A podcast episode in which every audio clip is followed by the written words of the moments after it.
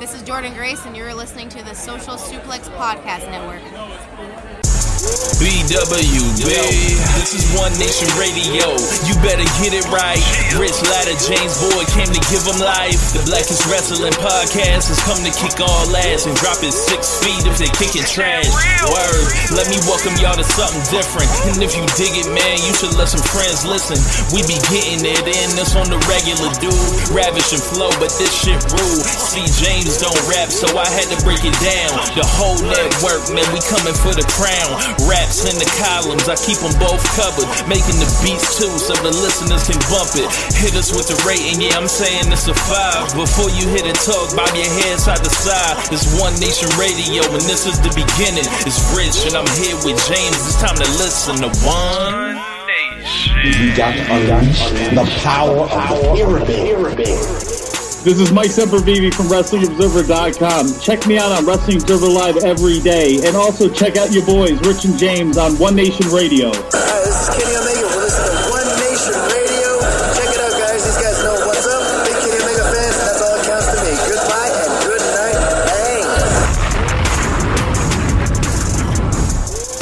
to me. Goodbye and good night. Bang. Hey, folks. Welcome to this midweek edition, special Stardom 5-Star Grand Prix 2022 preview edition of One Nation Radio. After my third intro doing this, I finally got it right. Was that my third time or my fourth time? I can't even tell now at this point. Anyway, it's three. Think it's three? Okay, anyway, we have Rich with us. What's going on, Rich? Not much, man. Just was at the dentist earlier today, and no, not Britt Baker, but of course I had to make Britt Baker the first person mentioned on Stardom Podcast, but just for funsies. But I'm chilling, man. Very excited to talk to our guests today. Yes, long time coming. I was just saying this a minute ago, like one of the invisible hands of One Nation Radio. We have with us, Jay, also known on Twitter as the JML. What's going on, man? Oh, man. Thank you guys for having me. You guys are one of my favorite shows in the podcast space, so I'm happy to be here. Oh, we appreciate it, man. Appreciate it. Yeah, man. I don't even remember how we came across each other. I just know that, like, over the years, people like you, people like JD from Red Leaf Retrocast, people like Sierra Reed, like, y'all have helped us out tremendously in, I guess you say, our Joshi journey and our Puro journey and going through some of this stuff. And, like, we would not be now covering, I think this is our fourth Grand Prix. Let's see, 19, 20, 21, 20. Our fourth Stardom 5-Star Grand Prix, if not for your contributions to the show in chats or on Twitter or even in your old Discord that you had. So definitely, like, while we have Yo, I want to give shout outs and let listeners know, like, how instrumental he has been to helping us out over the years. So definitely glad to have you over the first time. Hopefully it's not the last time, but glad we can finally do it. And speaking of Sierra, she's the reason why I discovered y'all's show. Wow. Wow. Yeah. Look at that. It was a couple of years ago, and I think she was on another show on the Social Suplex Network. It wasn't even on your guys' show. It was on another show. I forgot the show, and I'm sorry I'm blanking on it. Mm-hmm. But I listened to that show. I thought it was cool because, Sierra's my people, so mm-hmm. You listen to her, and then you guys were the next up, and I was like, yo, what is this? Because you guys you guys fit my sensibilities. I know you guys love Maya Jones and other radio /podcasts, and that just fit my ear. And I was just at home. I was just listening to y'all on and off. But like the last couple of years, it's been must listen to y'all, especially when y'all went to I forgot the website, but y'all doing the Raw recaps. Oh, and that was Lords of Pain. Lords of Pain. Now WrestlingHeadlines.com. Yeah. Yep. The LeBron James bump of the week. Like, that was some of the most hilarious stuff I've heard in wrestling podcast /radio. Y'all were doing a fantastic job. I know WWE is it's whatever, but y'all made it palatable for me. So. Oh man, that was painful, man. Yeah, I'm glad y'all got some enjoyment out of it because man, I was beat down by the very end. I didn't realize I was beat down. I did from all that shit. I knew you were Rich because at that point in time, like you. You kept having to do the Raw. When Raw was like doing, you know, the awful stuff, or Dean Ambrose and Seth Rollins angle, and I luckily had like, you know, Becky Lynch and AJ Styles and Daniel Bryan, you know, saving this shit. But I remember like every week we'd be like, "Yo, what is going on?" Like, and you know, it's one thing when you just like kind of like watch it with a critical eye, but not like keeping notes. But like, when you keep the notes, we were writing like physical notes every week. That's insane. When you like, keep the notes, yeah. When you keep the notes of like what was going on at that time, you're just like, yo, this is like, there's no way around this. This is like, this is nonsense. It's gibberish. It's 5 hours of gibberish, and we will come on. You know, basically like after the Tuesday SmackDown, so that's like 10:30 will start, and you know, like Richard had a whole like 24 hours to stew on with nonsense. He had to write down the notes for Raw, and you know, just because SmackDown was good at that time, pretty much because we had, you know, some hot storylines, doesn't mean like there wasn't some nonsense on there. So like, we would just be, you know, like, what is going on depending on the week? Like, if you got a bad smack now, oh, we were just going to bury the whole entire E. Just period. But yeah, like, that, it was funny because, like, that was at a point where, like, it felt like that was a time where a lot of people that we were talking to at the time were just done with WWE. And at that point, they were just listening to people review that they trusted. And like a lot of people came around and followed us based off of that. Like Sam talks about that. Imp talks about that.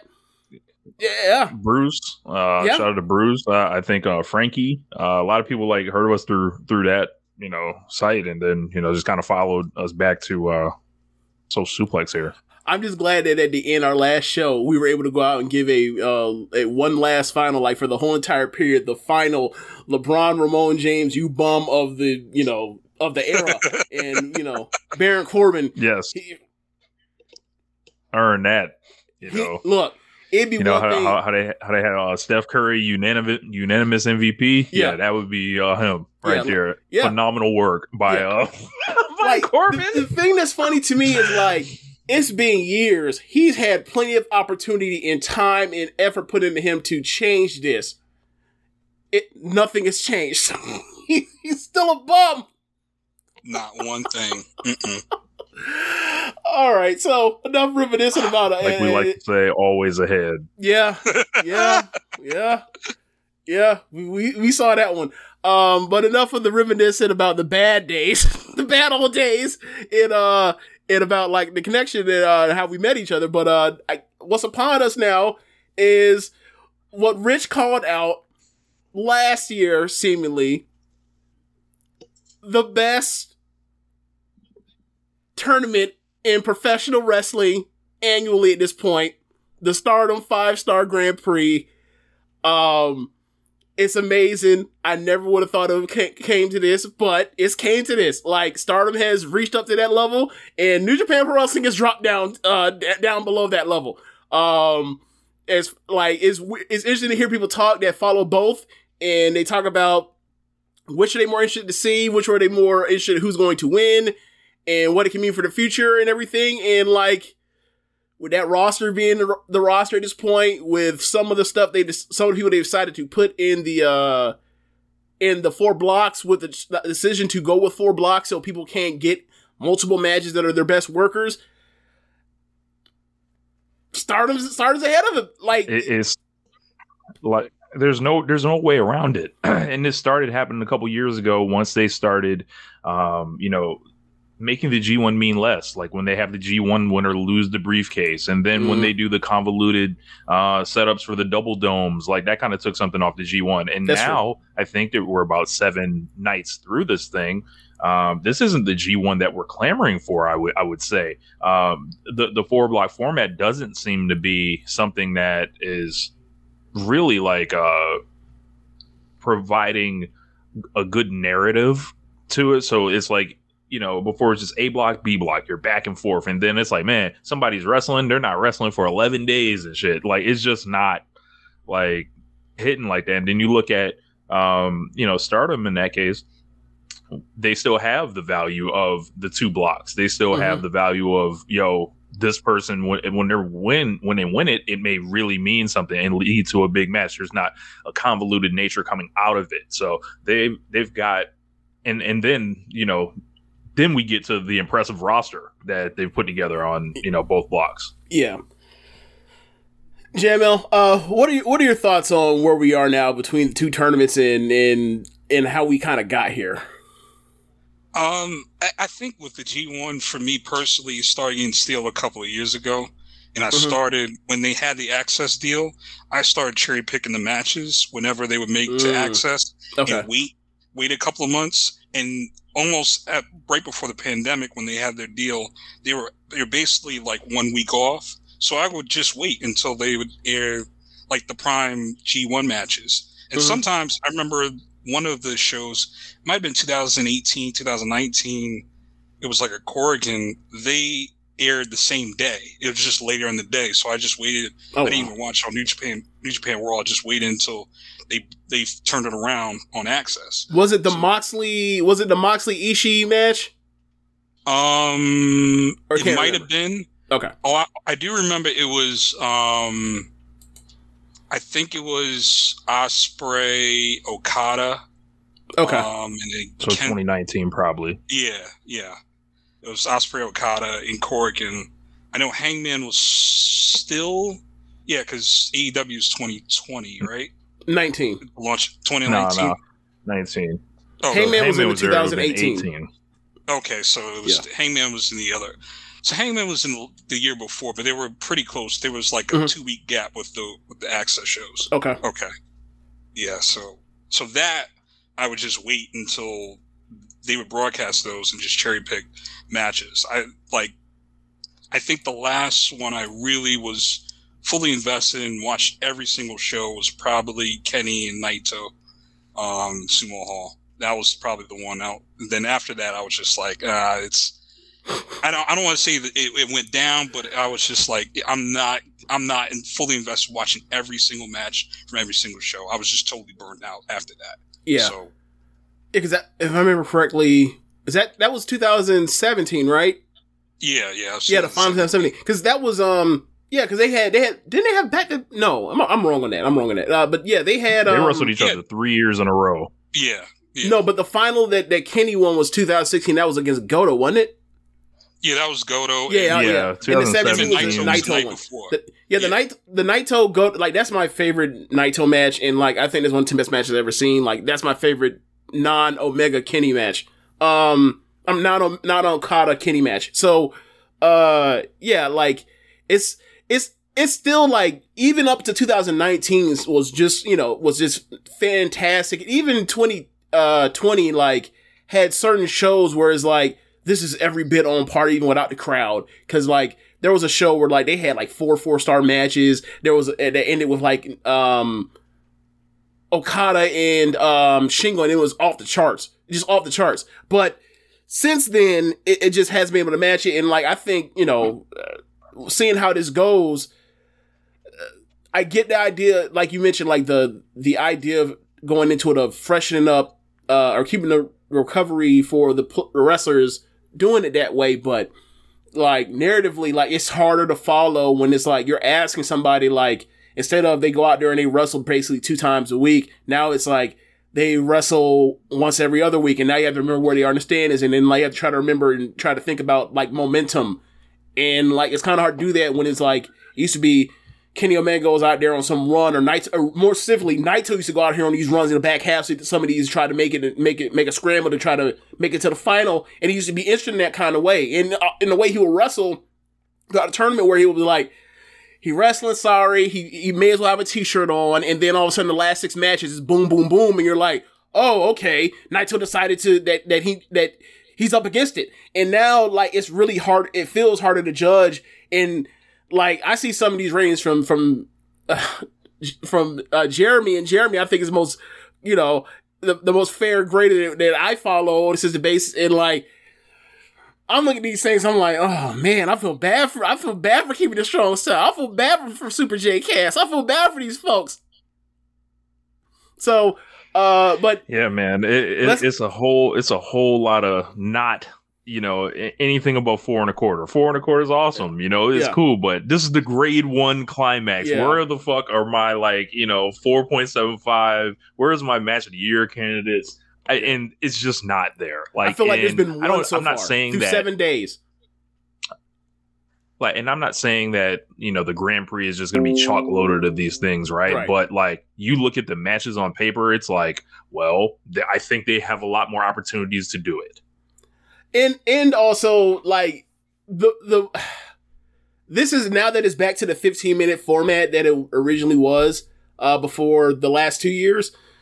It's this situation where, like, maybe there probably will not be anything that breaks over, that gets into the 4.75-star range, right? However, there are going to be some matches that are going to be challenging for 4.5 stars, and they're going to be like 12 or 13-minute matches, and they're going to be barn burners.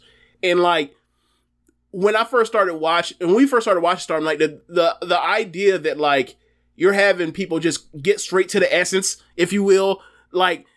It, like, don't get me wrong, like, the fact that the fact that a lot of the wrestlers have gotten better and shown to be able to go 25 minutes, someone like a Saya Kamatani this year, awesome. That's awesome. However, when I first tuned in to Stardom, I was watching Kagetsu and Jungle Kiona go out here for like 13 minutes and tear the house down, or watching like Momo like knock Mayu out up from getting into the final in 2019 with a barn burner that went like 13 minutes. Like, and, or watching like Julia and Tam go nuts on like the second to last day of the tournament, like in like 13 minutes. Like that sprint type of thing is like, so is what, in my opinion, made Stardom so interesting to me, is like they can compact all of this epicness or just bomb throwing into such a short amount of time. And like, you're just great. You can't wait for the next one. And like, I feel like with this roster, and then like with them going back to 15 minutes, and the idea that like they can't all be fucking draws. Like we're going to have like kind of like that again. And like, I'm in a weird way, as far as the overall star rating peaking or whatever else, maybe not so, but I feel like the floor is raised now. Or let me say the floor, but like the median match is going to be a little bit more interesting, because like there's no all killer, no filler, if you will. So happy for that. Totally agree. Like, I kind of liked last year when they made it 20 minutes, because you know, everybody was making long matches in Japan. It was kind of just a trend. But with this, like, I kind of saw the precedent with the Cinderella tournament earlier this year, and that was 15 minutes. And I kind of was like, these matches are kind of quick, you know, and they were good, but I kind of wish it was like 20, because back when I started following Stardom regularly in 2015, and that's when the 5-star Grand Prix was 15 minutes, and that was with a lot of foreigners coming in who had no business in Stardom, you know, wrestling those matches, you know. One comes to my mind, the Mandy Leon going over Io Shirai one year. So you have that, but whereas 15 minutes had allowed like some of those foreigners who didn't have a lot of experience, you know, coming in from wherever, to get the amount of time to work in those type of matches. Whereas now it's the rosters composed of basically, there are a lot of these women are young, but they have much more experience than the average women's wrestler. So for them, they can work 20 if they wanted to. But 15's a little bit more challenging, but it's going to, like James said, it's going to be all kill, no filler. They're going to get straight to the point. And, you know, to me, there's a lot of matches going through this tournament that I'm like, all right, I'm circling, I'm going to watch this, I'm going to watch that. Like, I'm not going to watch everything. Like, it's probably going to short-circuit my brain, but like everything, a lot of matches in this tournament is going to be really, really good. The most, like, the ceilings, like, 3.5 stars and above, to me. That's the for the average match. Mm-hmm. And I sometimes I forget, like, you are far stingier with the stars than I am. Far stingier. Yeah. So, like, when you talk about three, your 3.5 stars is like my 4 or some shit like that, or maybe even 4.25. So, yeah. I'm, But to me, 3.5, that's a good match. Like, yeah. That's good. That's good. You know what I mean? Like, yeah. So, all right, before we get it going, we gotta do it. James, hit the music.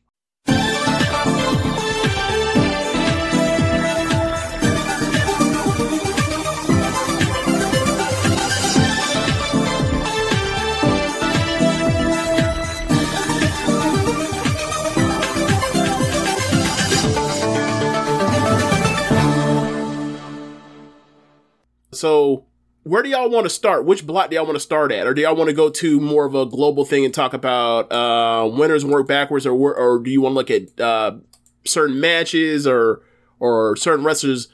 I think we should just start, like, you know, red block, go through each person, pretty much synopsis of, like, what we expect out of them, how they've been doing for the year, and, you know, kind of juxtapose them, like, because the way I have it listed is like I'm looking at the Wikipedia, and they have, it's pretty close, right? On the looking at, hey, here's slot 1 on the red, here's slot 2 on the you know, they've got Shuri across from Mayu, Tam across from Julia, Utami across from Saya Kamatani, Azumi across from Starlight Kid. So it's all, like, listed, like, top to bottom in each order. So I think it's like we can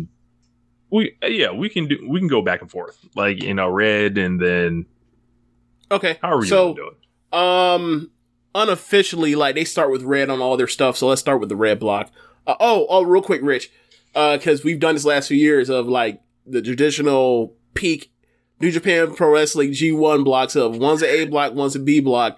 Looking through the blue block and the red block this year. Or red stars and blue stars this year, which block is which relative to New Japan G1? This is very tough.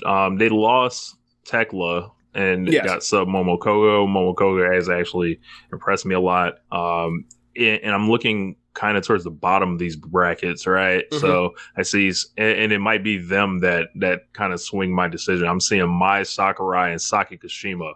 Nothing wrong with those young ladies, right? But I look at the people that's across from them. I see Hannon and Mirai, right? And that blue. The more you look at it, and I don't know if I felt like this a couple weeks ago, but that blue block is very deep, very good.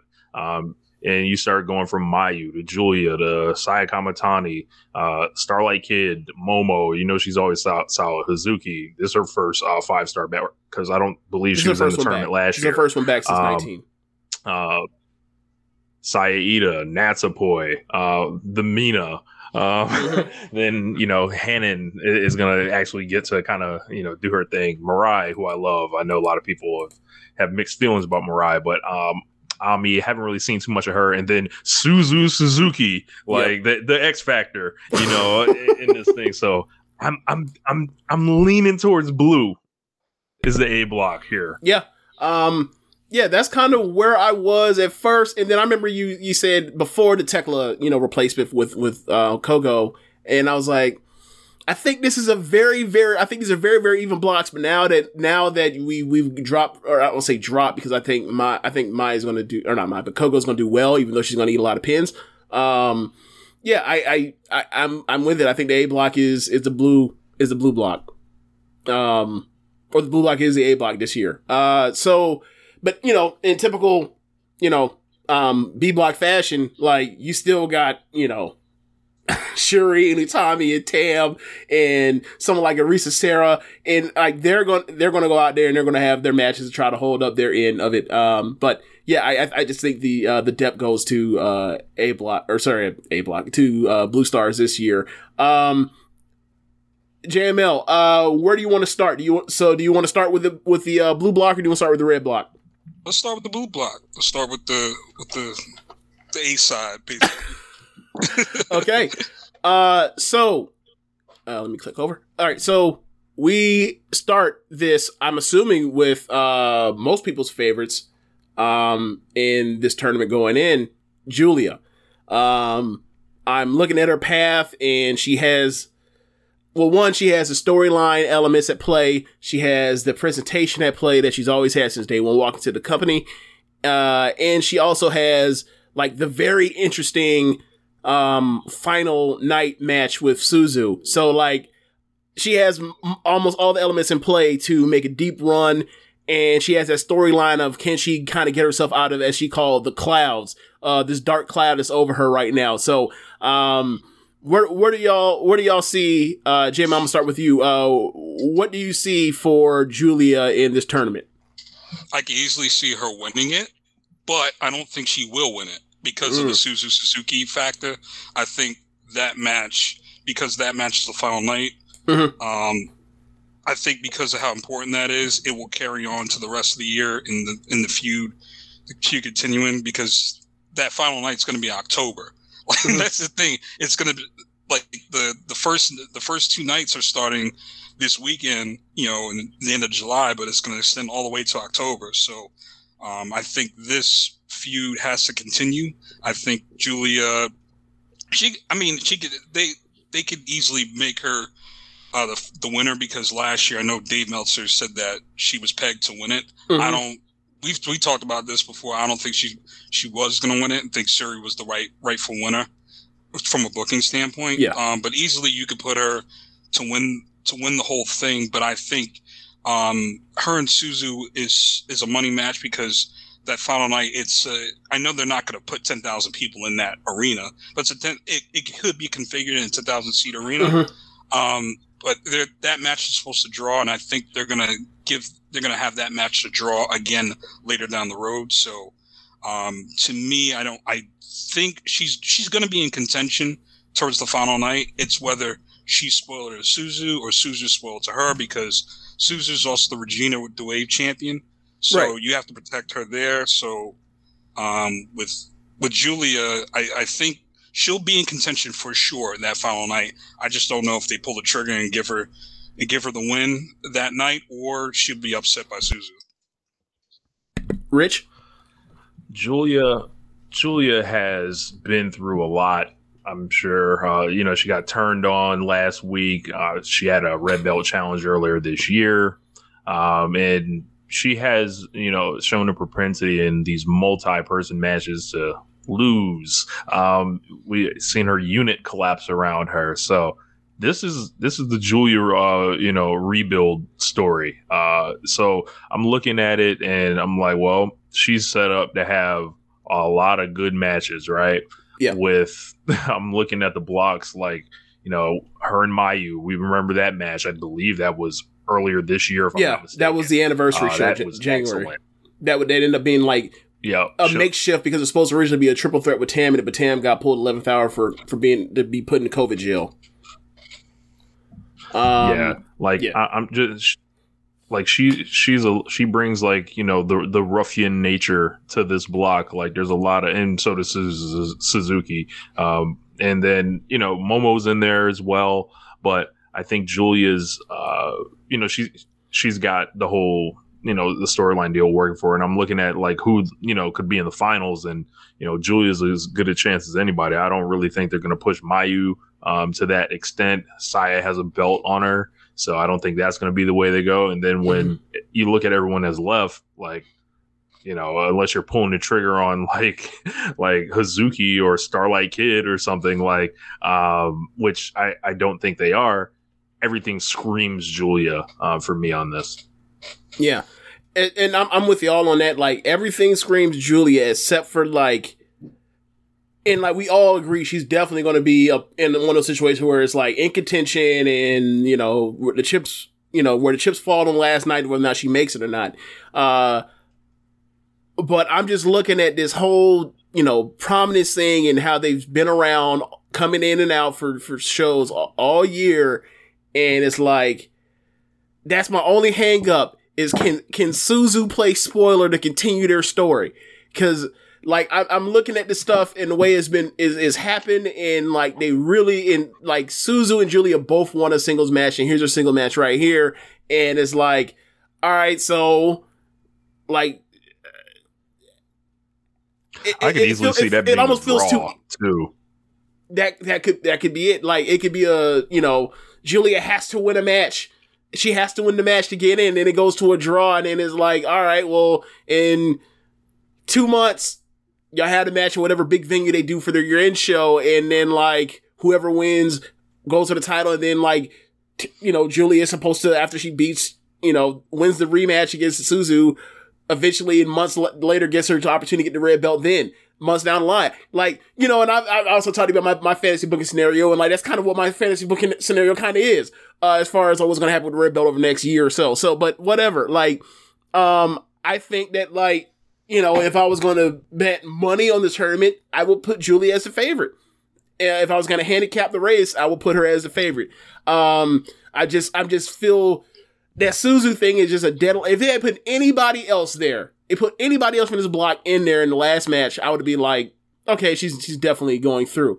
I just feel like there has to be a storyline reason that plays for why they put her there besides just to, roll over and die for Julia without her ever getting anything in the situation out of it. Like, as far as narratively, it's like any kind of revenge or whatever else, after the way they came into the company. So it makes me hesitant, but yeah, I think as far as a gambling man, I will go with Julia. So where do you guys want to go? Any highlight matches in particular besides the Suzu match that y'all have on this list looking through the block? Natsupoi, bring your ass here. It is time to pay the Piper. And the Piper's name is Julia. You know what's funny about that, Rich? You know what else is on that same show? In the other block, Tam versus Mai. They both finna beat the Pepper Trailer's ass on the same show. I get told this company doesn't tell stories.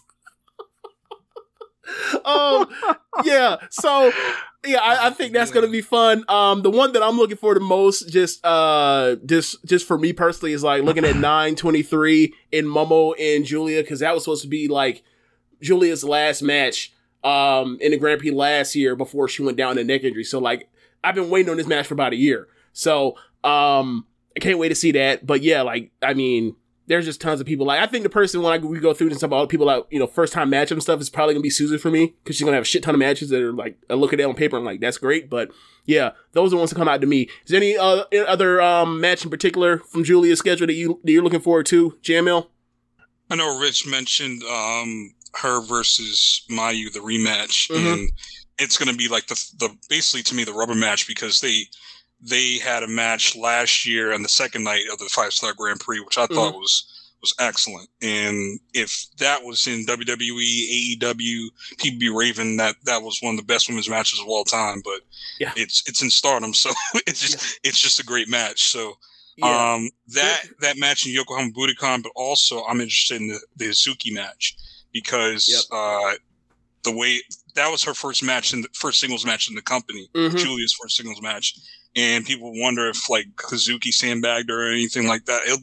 It looked real awkward. That match. I love that match. I got that match 4 stars. I love that match. Like, so they sandbagging over here too. Yeah, like Hazuki, like in the pre-match promo was like, "Y'all want me to lose? Fine, I'll lose." And they went out there and they brawled their asses off, and then like Julia won. Yeah. And that was on her way out. That was on the retirement tour for Hazuki in 2019. So like, I wasn't too far into the talk back then of what was going on amongst like the Western fans thinking of like of that kind of stuff. But I remember watching the match being like, it was great. And I remember hearing afterwards, people were like, they didn't like it. I was like, huh? Okay.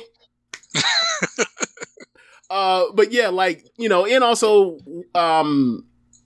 Julia and Hazuki have kind of, they've kind of hyped up this match. Like in their tag match they had it was Julia with Mai, defending or trying to challenge or challenging FWC. So like they've been, when they were brawling also outside the ring as a finish was being decided in the ring between Kaguma and Mai. So like, yeah, they've set this up for a few weeks or maybe in a month at this point. So yeah, that's another good one.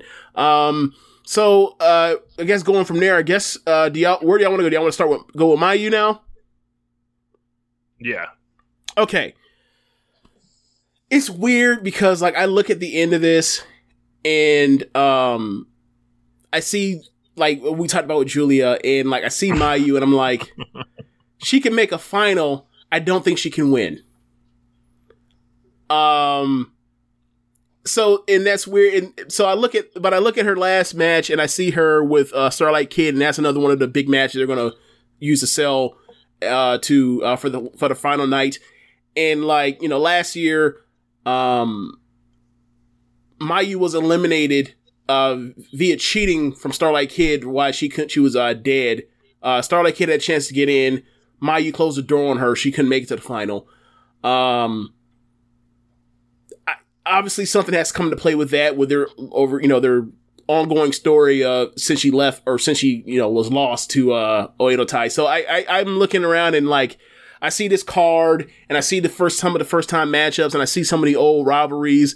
I think Mayu and Julia are 1-1-2 against each other. Momo and Mayu is always one of the best matches of the year whenever they have a real singles match.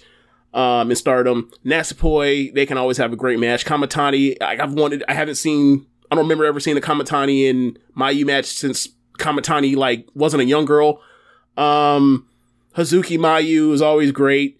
Like, so I think that, like, this is kind of like the part where, like, of the year when, like, oh, it's tournament time. Let me remind you that, like, even though I'm, like, almost like the mascot of the company, like, I can still come out here and drop 45 whenever I want to. So, but as far as winning, I will put her in, like, the fringe contender section. I don't know about y'all, but how do y'all feel about that?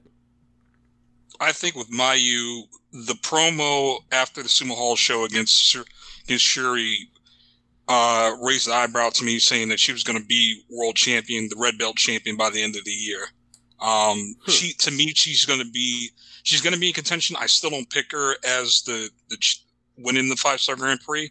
Because thinking about it, no one has won the 5-star Grand Prix twice, right?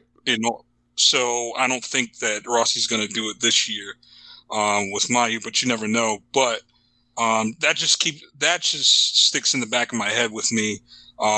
If they ever want to do that with her, if they wanted to make her have the chase of her going for the red belt one more time, because she's closing in on 30. I don't know if she is 30 or not, but there's been rumors a couple of years ago about her retiring. So I don't think she'll retire anytime soon, but if they wanted to go that route,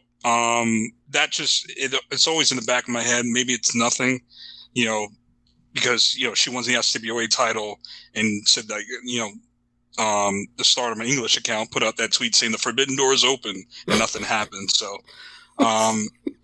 so it could be that, but I think she'll be in contention towards the final night with the Starlight Kid match in play. But I think Starlight Kid wins that match and gets revenge on it. Okay. I think Mayu's at a point where she is someone that has the long history in the company. She's someone that when they bring back, your Kairis or Nanai or anything like that, put Mayu with her, because, like, Mayu's, like, not necessarily driving the narrative of Stardom right now, right?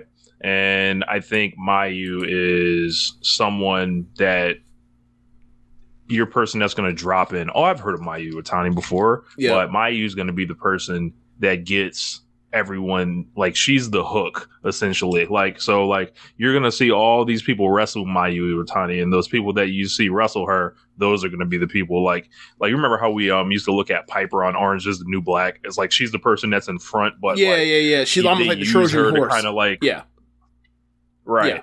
Yeah. And I think that's what Mayu is, like, at this point. And I totally agree with JML. I feel like, her and Starlight Kid is a big match on, the last night. Like, I can never, like, get out of thinking, about Starlight Kid turning. That would be a huge, like, win for Starlight Kid. Yeah. I don't know if they'll give it to her, but I'm looking at it. it seems like, you know, like I couldn't book a better final night opponent for Mayu aside from maybe Tam, but she's in a different block. I'm definitely very excited to see her and Saya Kamatani. That screams RLPW. So let's get it popping. Go out there and score 40. Let's go.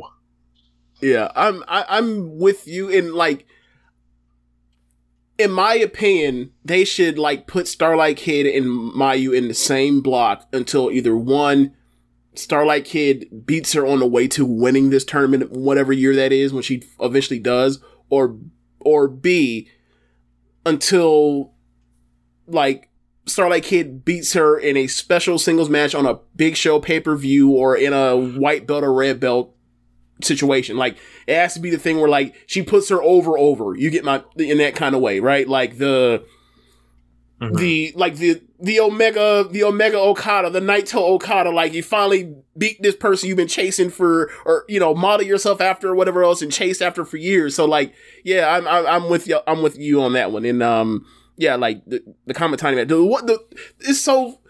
I'll get to it. We'll get to it when we get to her point. But like, there's so many matches I want to see from this one particular person because like, but yeah, I guess we go with the white belt champion Saya Kamatani.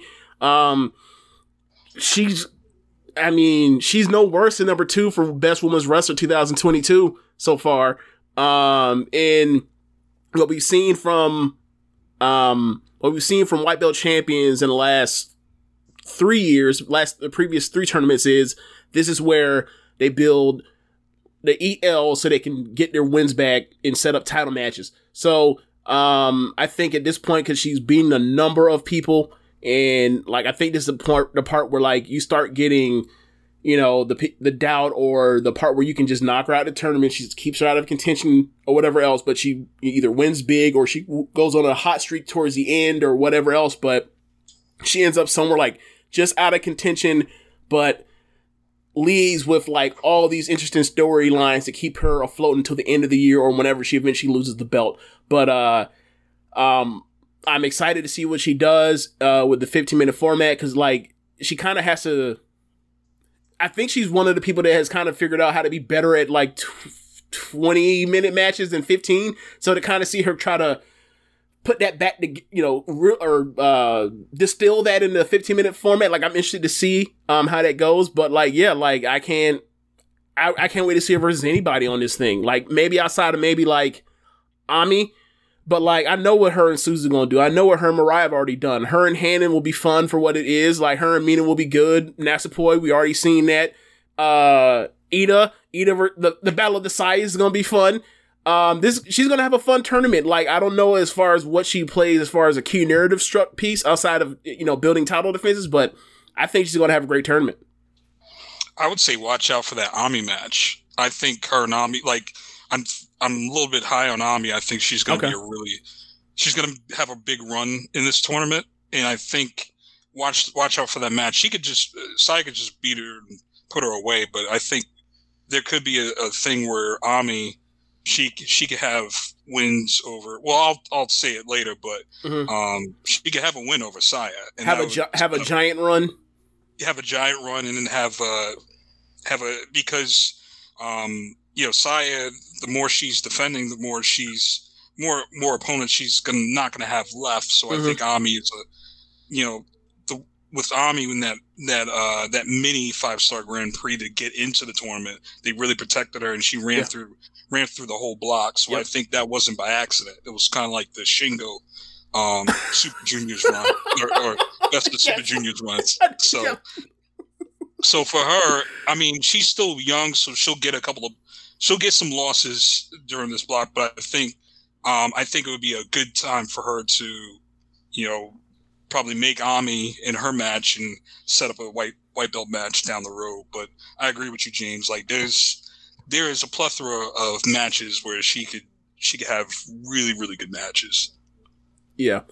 So for the longest time, Saya Kamatani was looking up at the top 6 and trying to get to everyone's level. Well, my, how the tables have turned. So there are definitely going to be some people looking up, trying to get to her level. Like, I feel like Momo sees Saya Kamatani as like her last ticket to, like, you know, we pronounced Momo essentially finished a couple weeks ago on the show. As far as a red belt contender, yeah. But the white belt, like, especially the way Saya Kamatani's talking, like, she wants to break the defense record and all that stuff. Like, circle that match, Momo and Saya. There's going to be some extra intensity, I would gather, in that match to lay something down for down the road. I'm a giant. Saya, no pun intended. Saya, or giant size. The other one. This is tall Saya, mm-hmm. But I'm a very tall fan of Saya Kamatani's, and she's just so interesting. Like, juxtaposed against almost anyone. Like, you know, how's she gonna deal with the roughhouse and a Suzu Suzuki, and then, you know, Momo's gonna want to kick her, and then Julia's gonna want to brawl with her, and Mayu's gonna want to wrestle her, and then, like, you know. Everyone else is kind of like, all right, like, let's see what you've learned, like, you know, in all these, you know, these defenses and certifying you at this level, like, you know, are you the person that can lead, like, you know, someone else, and, you know, as less experienced. We've got we've got tall Saya versus giant Saya at some point in this, yep. And we know, like, they came up together, and yep. I may be mistaken, but I don't remember these two having a match at, you know, this later point, and, you know, there's some history there, so right. Keep that in mind. yeah definitely. Like, there's JML, Kamatani, mm-hmm. Have we already thrown you for Kamatani, or no? I don't remember. Yeah we did. Okay. Yeah, so with Ida. Yeah, with Ida, like, I mean, they haven't had a match since they both have got out of young girlhood, if you will. But, like, yeah, I mean, 2020 it was those two and Micah that were fighting all over the future belt after Utami, vacated it. So, like, they have good matches. They're both way better than they were then, even then. And they were still having, you know, all three of them were having good matches with each other for that, basically holding up that division by themselves. So, yeah, like... seeing them eventually, I have to pull up the date for that, but, like, I can't wait to see that, because it's like, this is a part of, like, watching the thing for so long, is like seeing, like, where these people are at that point and where their growth. Kamatani ends up with Ida on the 4th. The 4th. So yeah, like, I can't, you know, that's a ways away, but, like, that's about the halfway point, but, like, I can't wait to see that. Like, her, and then, like, as you mentioned, like, now that she's on top. And she's kicked people off the mountain kicked people off her cape, right? And it's like, all right, let's see how these people rebound. Like, let's see, like, Natsupoi. Let's see Starlight Kid. Let's see Mirai. So, like, those are interesting to see, like, if these people can, you know, get themselves a rematch by beating her. So, yeah, like, I think she'll have a great tournament. But, you know, champions got to eat some falls. Have we gotten a date on the Kairi match? Like, the Kairi singles match? Singles match, yeah. They've been teasing. I don't think there's actually, like, a date in place, though. It'll probably won't be in place until after this weekend. Okay. Yeah. Because the opening night, they're going to have Nanai and Kairi versus Saya and Lady C. So. Yeah, I wouldn't call that a versus. I would call that a beating, but...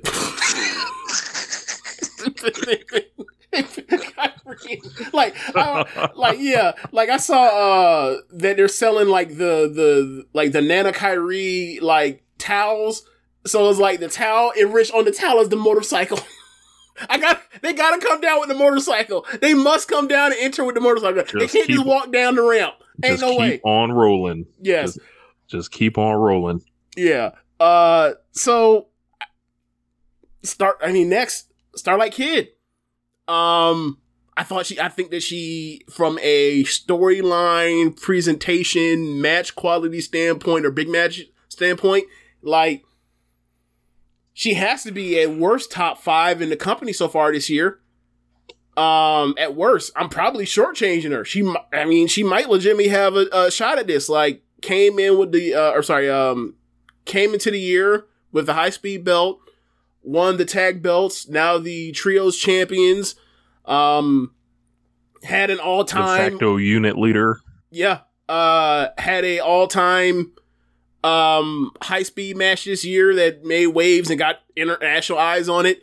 Had, you know, a recent defense that, like, I thought she was a real threat, and, like, the way that they followed her around and, you know, bawling her eyes out, it makes you think that, like, this is coming to her next. I have no notes. Like, I absolutely hated the heel turn, at the time. And, like, I just thought that, like, this young lady was a license to print money, and they turned her heel, and she's still a license to print money. It don't matter. She's that damn good. So, like, I don't even, you know, I think that as a dark horse, if I had to make a dark horse pick, it would be to do it right now. Put, like, we, you know, me and Rich, we both were like, that's our pick for Cinderella. And then it passed on her. What if the idea was like, no, we're not going to put her Cinderella. She's going to win the fucking Grand Prix at 20 years old or 21, whatever. She's about to be 21. Like, I think that she has a legitimate puncher's chance to get into a final here. So, I look at some of the matches that she has, like the first night, it's, she has Suzu, I think. And then the second night, she ends up with Kamatani. Like, I think she's going to have an incredible first weekend. Yeah, I agree with you. And when I was going through the G1, I mean, not G1, gosh, five-star Grand Prix. When I was going through the five-star Grand Prix just to see just points and what was assigned, I just did it. First time I did it blindly, and then I made some adjustments. And I looked at it, and the top winner, the top point getters, I had Julia, just me booking, thinking, all right, who's going to be protected? Who's going to, because, you know, when you mentioned the Starlight Kid Saya match, like last year and years before, they like to, whenever there was a challenger early in the year, they like to get their win back. Mm-hmm. Like last year with Micah and Utami. Right. You know, Micah beat Utami last year to close out the show. I think that's going to happen with Starlight Kid, with Saya. And then just going through each of the nights, it was a lot of times I was thinking, you know, Starlight Kid might win this. And then I had her tied with Julia and another person that we'll mention later with 16 points. And the way it adds up, she beats both of them. So she would have the tiebreaker and coming out of the block. So I have her coming out of the block, but it won't be easy. She'll need a lot of help, and that's where. And we'll talk about it later with the other person. And I think probably if you listen closely early in the show, you probably know who it is. But I think she will. I think she, like you said, it's going to be the dark horse. I think she's going to come out of the blue block and be in the finals. I don't know if she's going to win, but I think she's going to come out and represent the blue block in the finals because Rossi likes to get fresh matchups, and Starlight Kid with a lot of people on the red block will be a totally fresh matchup. Yeah. And I mean, also if you look through some of the, like the main events of or the final match for some of these Grand Prix, he also like goes in there like protecting his future money match down the line. Like he hasn't necessarily gone out there and put like Naito in a block against Okada and say, go at it and win. Like he's never quite done the, you know, a Naito Omega Grand Prix final. He's never quite done that. It's a lot of like Kairi versus Haley Hatred. It's, Hana Kimura's mom, Kyoko versus, versus Yuzuki Akawa. Is Nanai versus Jazzy Gabbert. Is a lot of that. It's Konami, or sorry, it's Hana Kimura versus Konami. It's a lot of that. So last year with Siri and Momo, that was like the third match. That was the third match they had that year. So yeah. And like the year before with Utami and Himeka, came out of nowhere. Right. So I think with Starlight Kid, you know, a lot of people are talking about, well, if Julia wins, do they do Julia versus Utami? That is a super money match that I wouldn't blow. Even if this is a 10,000-seat arena, it's not going to fill it up. Yeah. You don't blow that match here. You do it down the road. And I think with Starlight Kid, it's someone that you put in that main event in terms of the finals, and you're not losing much, you know. And right. Also with her, you know, being in the main event, that Corrigan 60th anniversary show, mm-hmm. Her main event against Natsupoi, getting the cover, like multiple covers of Shoe Pro, like mm-hmm. the momentum's there. And I thought she would win in Cinderella. They gave it to Mirai, but to me, I think if they go with her, I wouldn't be mad at it. At least put her in the finals. That would be really good for a good year for her in 2022. Yeah. I think Starlight Kid at no, go ahead. My fault. Go ahead, Rich. I was gonna say she's house money right now. So like if she makes the finals, it's like, damn, maybe she's ahead of schedule. And if she doesn't, it's almost like, well, next year for sure. Like you'd be like, maybe we're a year early, like on it. Mm-hmm. I think, you know, if I was a betting man, and I'm not, and if you were handicapping this thing, it's like, yo, just lay 100 on Starlight Kid and see what happens. And then mm-hmm. you can feel good about it either way. Cause it's like, oh, okay. It's 100. That's the cost it takes to get in the game, or you fucking win. Like, and, mm-hmm. and I think she's capable of it. I just can't get looking past Julia this year, especially with, you know, the reporting last year, mm-hmm. the way everything's kind of broken down and, you know, the unit around her. I think Julia has a stronger, story, but yeah, she's right there. It's going to be, you know, one of those two. So now I feel like now at this point we're getting kind of out of the legitimate contenders and now moving into the more like they're going to be interesting as hell. And I know people are going to Momo Watanabe come to the stage. Look, man, I love Momo, and like I can't wait for her match with Julia, as I mentioned. I can't wait for her match with Mayu, because I mean, quite frankly, since we started watching Stardom, I think that like they may have the best three series of matches outside of like Utami and Shuri. Like they just always, anytime they get in the ring together, it's a classic. So, you know, I think that like I'm just kidding, Momo.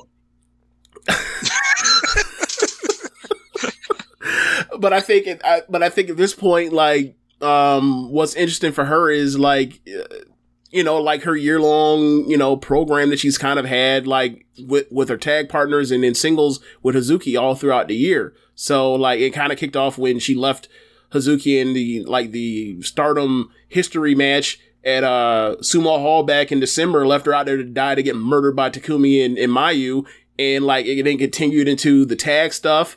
Where they took the tag belts, and then they had the singles match the next day, and then, you know, it FWC win and the tag belts back. So like this whole thing, like it hasn't been at the top of the card, but as far as a program and a feud or whatever else, I think it's probably one of my favorite mid card feuds of the year so far. And considering like I really wanted to see Utami and Momo, and it didn't really happen.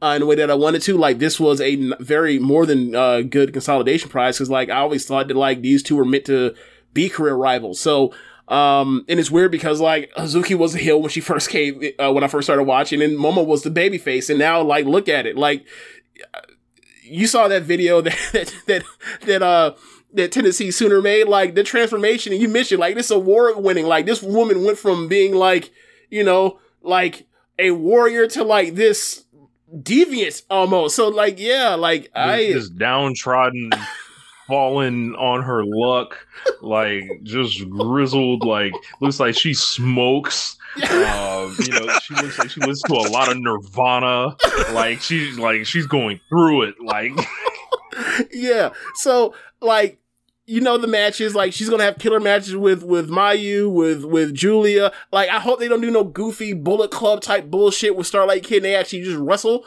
But like that, if so, that'd be great. Her and Kamatani. Watanabe could fit in the flock. You know, I was trying to think of a Raven joke. I really was. Like her Natsupoi was good as hell from last year too. Her beating the shit out of Mina is going to be interesting. Her beating the shit out of Hannah is going to be interesting. Like her, you know, like her like kicking the shit out of Mirai and Mirai selling it work from underneath is going to be interesting. Like yeah, her and Suzu is like in 2019, you could have told me there was a bigger match in Joshi, according to hardcore Western Joshi fans. So, like, you got it. So, like, I think she's going to have a great tournament. Like, I remember 2020's tournament she had, I was disappointed given how highly I thought of her. But last year, I thought she made up for that. And, like, she's back here and she has opponents to go nuts again. And, like, I think that she's, you know, she's probably going to lose like 4 or 5 times, but I think that she's also is going to, they always keep her in the, like, where she won't be eliminated until the last, well, actually, I take that back because her last match is, in this tournament is against, Hazuki. So, like, she'll probably be in play until the last day too. She just won't, she'll just get eliminated, based on how the math shakes out. But yeah, like, they're going to keep her strong. She's going to have great matches. And, like, you know, it is what it is with Momo. Like, we know. We just know. That's the resigned fate. It's a bummer, but she's going to kill in this tournament. Yeah, I think Momo's going to... I looked through when I was talking about going through my pick'em, I got her slotted at 14 points. So she's going to be in play for the final night. I just think that you said Hazuki's the final match, so I think she's going to play a little bit of spoiler for her, but I do agree. I'm super interested how the match with her and Suzu Suzuki is going to be. Mm-hmm. That's going to be at Eon Arena. So I'm interested to see because they're doing a double shot the 18th and the 17th, I want to say. Yeah. So I'm interested to see how that match goes because I could see that going to a draw. So but, no, I'm laughing because like you said the 18th, 19th, like, and I was about to say yeah, and then the 19th is in Nagoya. Like I've studied over this. I know the next date because I know how these clusters are. Like I was talking to JD for Red Leaf about this as far as like the upload dates, the schedule or whatever else. I was saying to him like, look, man, they're not in Tokyo for them 3 days in a row. Like they're gonna be in Osaka, then Nagoya, and then the next show is Korakuen Hall on the Friday on the 23rd. I was like, I bet they had that show before they get all them fucking matches up. I bet. Mm-hmm. The next days later, like watch it happen. Like we'll come back to this and check on that. Like will Sonny have all the shit up in time? But yeah, like back to what you were saying about Momo.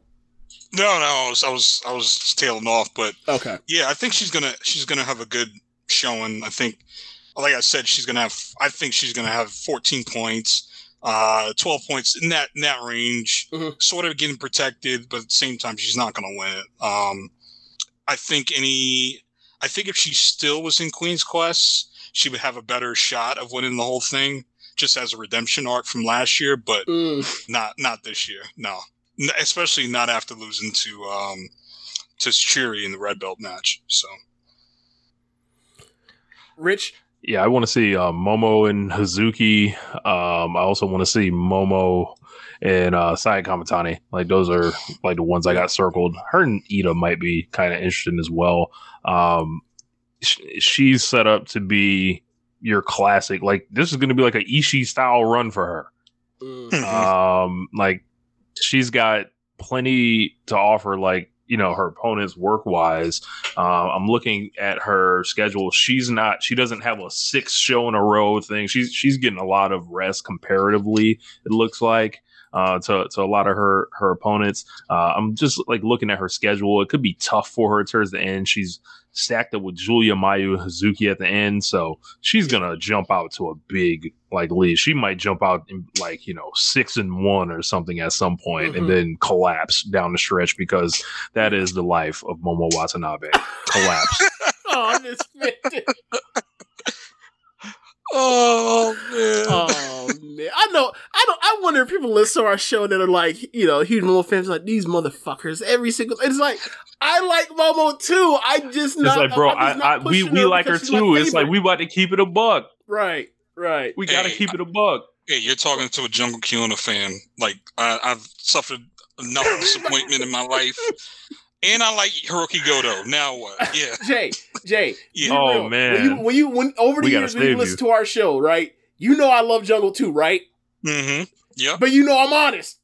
Yes. Okay, thank you. I hope people know that I'm fair. I'm not just out here picking on people or whatever. Because, you know, like, they get real sensitive about their favorites not whatever else. And like that even bleeds over to other promotions that I keep hearing about of late. Is oh my god, that my favorite shit got to stop. Like, do you like wrestling or do you just like people you like? Banned from losing matches. Yeah, man, wild shit, bro, wild shit. So I guess So we talked about they called for Chris Jericho to retire. What the fuck? All right, so I guess since we talked about Momo, I guess we basically talk about the opposite of that. Hazuki. Hazuki has been kept strong throughout the year. Her and Kaguma both together, tag team champions. Hasn't had a title shot for the red or white belt this year. Bound to definitely a threat to get one of those 40 years out. Just rock solid. So glad that she's back and got herself, away from the bodega, as Rich likes to call it. Stop working the convenience store and get back to, what you're meant to be doing. And she's in a much better and happier place, it seems like, now than she was before she left. I feel like she's almost underrated. Because of her skill level is off the charts, and her matches do everything they're supposed to do, and she's almost automatic. But I think that she kind of is more content with her lot in life in the hierarchy of Stardom, and she's okay with cashing them big Stars checks. So I think that very similar scoring to Momo, on the outside end, she might be alive until last night, but I don't think she could get in. If somebody else from the Red Block is going to win, I wouldn't mind her being the person that gets in to, have the great match and lose sort of thing, similar to what fashion to Momo or Konami a few years ago. But, outside of that, I think that, I think she's going to have a rock solid tournament, and I can't wait to see her versus Momo rip it up at the end. And someone like her, Natsupoi, I think that could be great. I don't know where y'all want to go take it on Hazuki.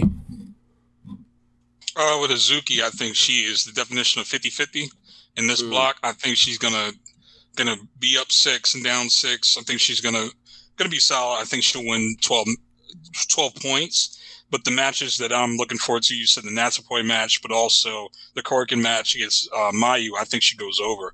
I think that's because with the Korokins, they're going to surprise some people. Mm-hmm. And I think she's going to be sort of I don't want to say the Saki Kashima person in this block, but she's going to roll a couple of people up with that Mayu Straw Cradle and get the win. That's definitely happening. Like you said before, she's been rock solid. FWC has been a great tag team, but for her, I think this cements her. And that match with Momo at Sumo Hall, that was a great match, 4-star match. I think she's going to have a bunch of those during this tournament. But the one I'm really looking forward to is her and Mayu, just to see what they do at Corrigan and also Natsupoi. It's just a harken to the throwback of the Stardom some people say that they've sort of retrofitted the Bushiroad style into it, but to me, she's been great. So, great in her comeback, and, but to me, she's 50-50 so far in this tournament. The real Stardom. The real star. Yeah. The bigger houses, the more acclaim for matches. Nah, that's not good enough. That's not good enough. When people say that stuff, I'm like, do y'all hear yourselves? But Rich, go ahead. Records. I definitely am looking forward to the Mayu match for Hazuki. Just looking at the narrative, her joining Stars. Because I knew Hazuki is as an evil, per se. And once her, I didn't really know how to take the soft Hazuki. The minus Hazuki's rules Hazuki. I didn't know how to really. Deal with you gonna go with Mayu Iwatani and do things the right way? Nah. I think we get an appearance of the old Hazuki in this match, and this thing is I know, like, you know, I'm with you, but like, nah, we gonna thump, and I'm gonna show you like I'm not your soldier, essentially. Aside from that, I can see her beating Kamatani and getting a title match. Aside from that, she's just going to be someone that, you know, that when we talk about the strength of this tournament, it's because Hazuki's in a spot like the middle of the block, like kind of slotted wise, right? Mm-hmm. But she's as talented. She can be way up there. And, you know, when you start looking like, oh, yeah, there's the first match, the second match, and then like the third from the top match, and it's like Hazuki's in that shit. Like, oh, this shit is, you know, it's on. So, like, she's going to play that role. Yeah, yeah. And the only thing that disappointed me was her match with Koguma at the Cinderella finals, or the semifinals, and just the way that that match was. But hopefully, she's away from that some, so she could go through this block. And I'm interested to see with her. And I wish Momokogo, even though she's in the other block, I wish she was in this block just to see. You know, teacher versus student, but we'll probably see that down the road, maybe next year. Yeah, yeah. It's funny because like when they said they're going to just put the three slots in, like I knew they were going to put Ami in. I just knew they were going to put Ami in, but I was thinking like, and I knew they were going to put Ida in, and Ida deserved to be in based off skill of what was left, right, for people to get in. But like I was like, if I had my way with it, I would have put Kogo, Ida, and C all in. I knew they were going to put, but the three people they put in there were the people I thought they were going to put in, but I was like, you know what, like next year, hopefully, you know, with the progress, whatever else, expanded field or less, you know, outsiders like Kogo will get in, and she made it, so I'm happy for her. But yeah, next year, like, can't wait to see Hazuki whoop Kogo ass, but, but yeah. So we are here. It is giant time. Saya Ida. She is. I'm interested to see what she looks like by herself and what she can come up with, as far as these hyper brawls and these fun matches at the undercard of these cards, and like she is going to. I don't know what her ceiling will be. Would her ceiling be 8 wins? I don't know. But I think that like she is going to have even from 2020 when she was in as a last minute replacement, like she is just going to come in and she's going to have really good matches and lose, and like you're going to enjoy the time you have her 5, 6, 7 minutes you have with her in the ring. So like I'm happy that she's back. She's even improved since she tore ACL, and like to have somebody like of that quality like at the bottom of your tournament is like this is a loaded promotion. It just is. Yeah, with her, she's a personal favorite of mine. However, I don't think she's gonna get a lot of wins in this tournament, maybe 1 or 2 on the safe side.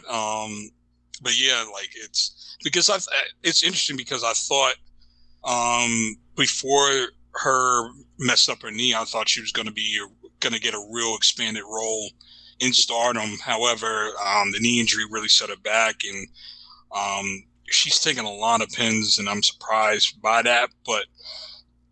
In terms of just work, she's going to be great throughout this tournament. I mean, she like starting off.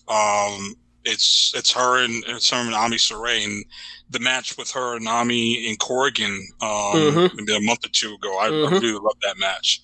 Yeah, that match was really good. And you know, just the block, just throughout the block, it's just. We just hope for really good matches. It's gonna be a rough one if you're a giant Saya fan, Odo. Because going through my pick 'em, I have her 3 points. Yeah, it's rough. Like I'd have to run the numbers to my head, but like I'm just looking at the block, and it's like I felt I feel like there's.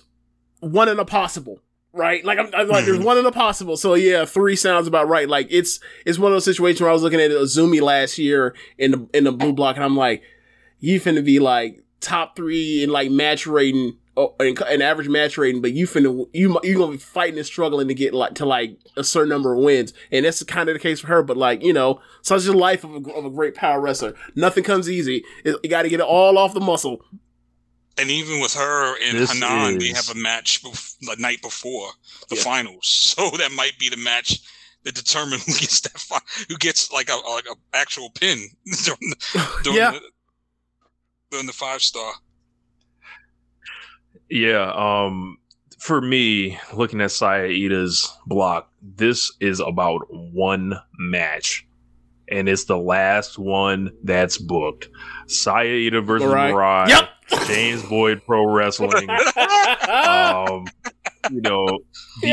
women gonna bump chests, run into each other, and fire up, and that's gonna be you're gonna be losing a lot, right? And you're probably not going to get a chance to really, see what Saya Iida's made of, a lot in this. Because there's going to be 5-minute matches, 7-minute matches on, the opening match of the show, second match on the card. But on 10-1, we getting the full experience. Yep. And she might, I think she gets her win back from the Sumo Hall show. When she faced Riot, so I want her to get that win, and I want her to get her win against Ami back too. That's why I said she might be we'll see how this goes, but that's what I want. It's gonna be fun to see her, but she's gonna lose. But that's fine though.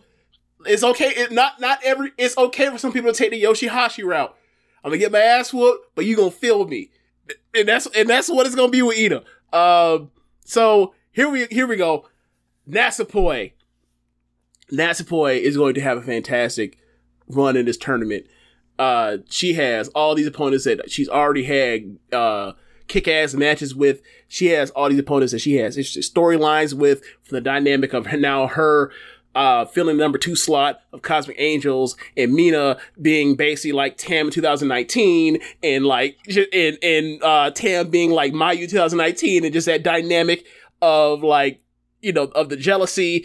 You have Julia at play after she threw Julia in the mud, and then you have the rivalry, Starlight Kid, the feud with Kamatani over the white belt.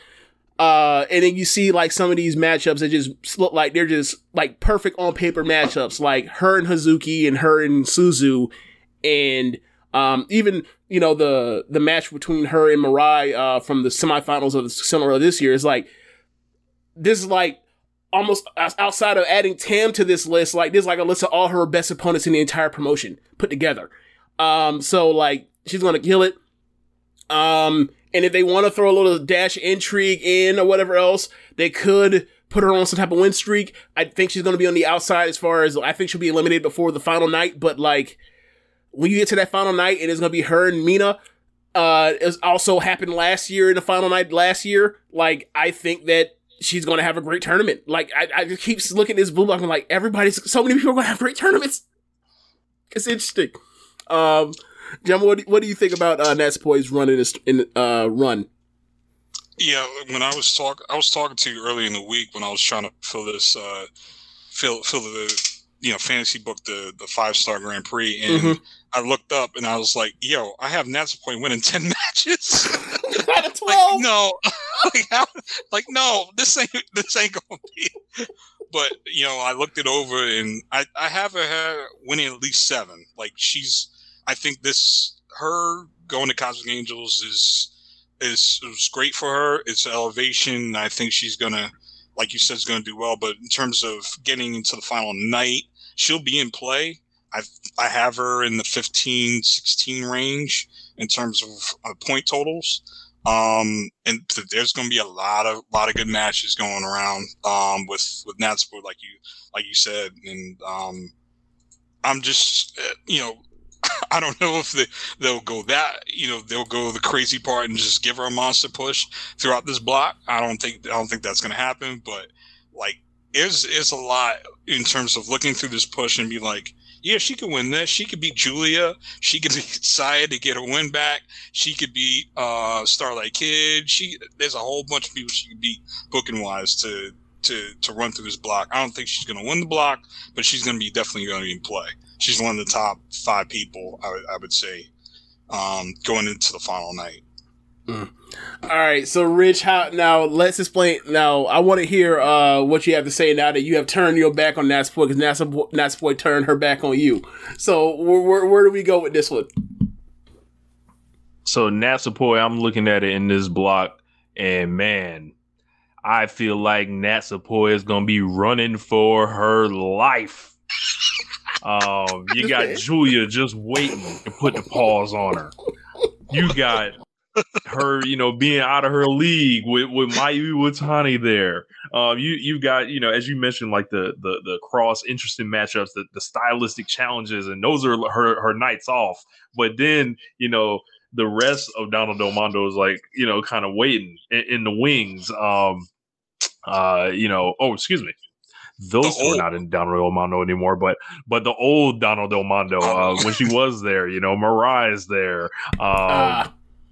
And Ami, I imagine Suzu Suzuki doesn't take too kind to. I mean, she did something to Julia, but I imagine that Suzu Suzuki wants to be the person to inflict pain on Julia, and she may be offended that somebody else tried to do that. So, I got one for you. I don't know, man. Suzu Suzuki cuts some promo talking about if there's anything I hate, it's backstabbers, and you. You backstab Julia. You know, the same way Julia backstabbed me, I'm gonna bust your head. I'm with, I'm with Rich with his nonsense. Yes, keep going. I'm seeing Natsupoi, and then, Tam's in the other block. She ain't there to help. She ain't there to assist, and she's gonna be running up that hill, as I've been saying lately. So, all right, what's gonna happen when Mina gets a holdover? Natsupoi.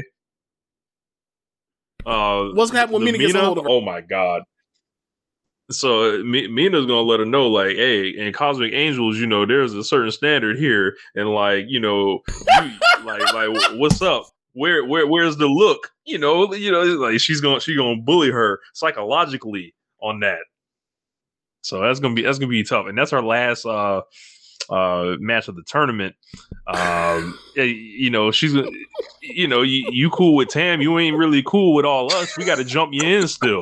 So I'm getting fight those back vibes.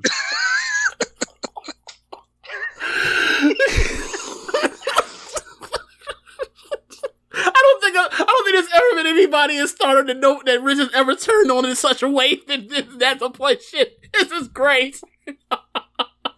Oh man. So all right, let's go to Mina. This is a big opportunity for Mina. This is a chance for Mina to get herself a white belt shot. This is a chance for her to tell or get her story across with Natsupoi. There's a chance for her to showcase her toughness and how she's improved since she first came to Stardom. I remember last year's Grand Prix, I kept enjoying her matches when they're in undercard. And I remember particularly the match she had with Mayu. Mayu beat the dog shit out of her, and she just took it. And I was like, to me, she picked up her G card that day, because I have it on my phone the way she beat the hell out of Mayu, beat the hell out of her. It was just all types of just buzzsaw kicks and super kicks to the face. It was just nasty, and I was like, this ain't no soft, TJPW wrestler. This is a person that is really, that wants to do real pro wrestling, real ass wrestling, in the words of Jeremy Donovan or John Jurish. So I was like, I really like her. I know where she's going to be on the card. I know where she's going to be as far as the standings of this card, whatever else. She's going to pick up some wins or whatever else, but she's not going to really be in play. It's more about the story part and her putting on good matches for other people to shine that are going to be at the top of this thing going to the final night. But I think she's just going to have solid matches. Yeah, I agree. With Mina, she's probably the most improved, one of the most improved wrestlers in all of wrestling, I think.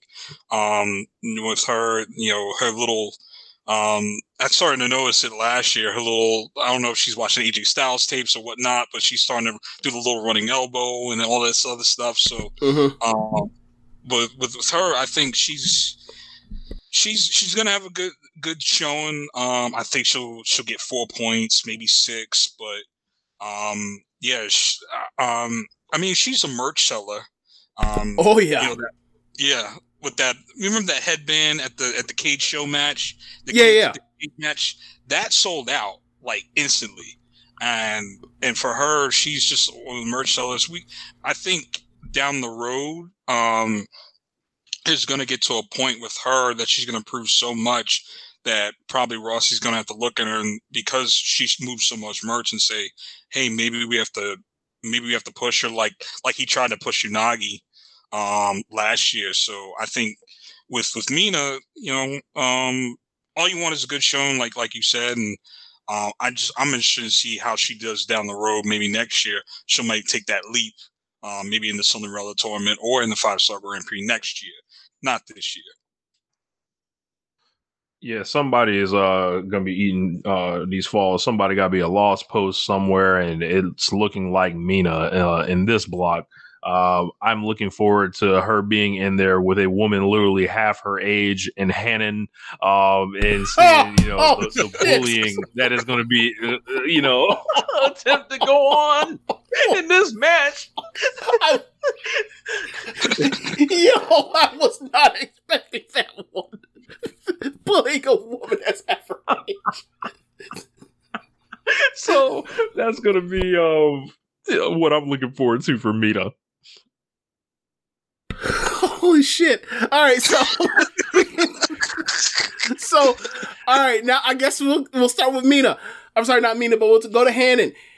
I think that Hannon has had a very, very, very successful run with the future of Stardom title. Like she's taken on all challengers. She's given some people their best matches of the career up to this point in their young careers. I don't know how the hell you squeak out a 3.5-star match out of Waka Tsukiyama, but she managed to do it in the opener. She is that solid of a.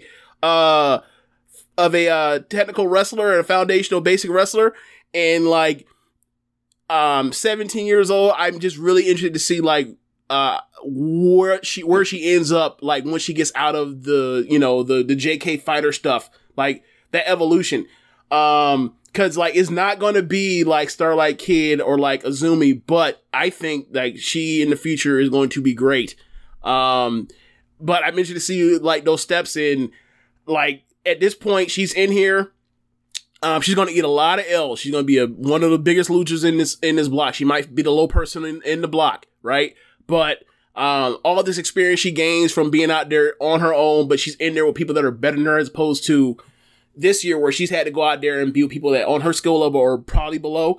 So taking all the stuff she's learned in some of these, you know, openers and going out there with a Julia, with a Mayu, Kamatani, Kid, Momo, Hazuki, Natsupoi, Ida, you know, her senior in Stars, Suzu, she's gonna be a monster. It's gonna be this is gonna be very important for her progression. And instrumentally, you say you look back, this could be the start of a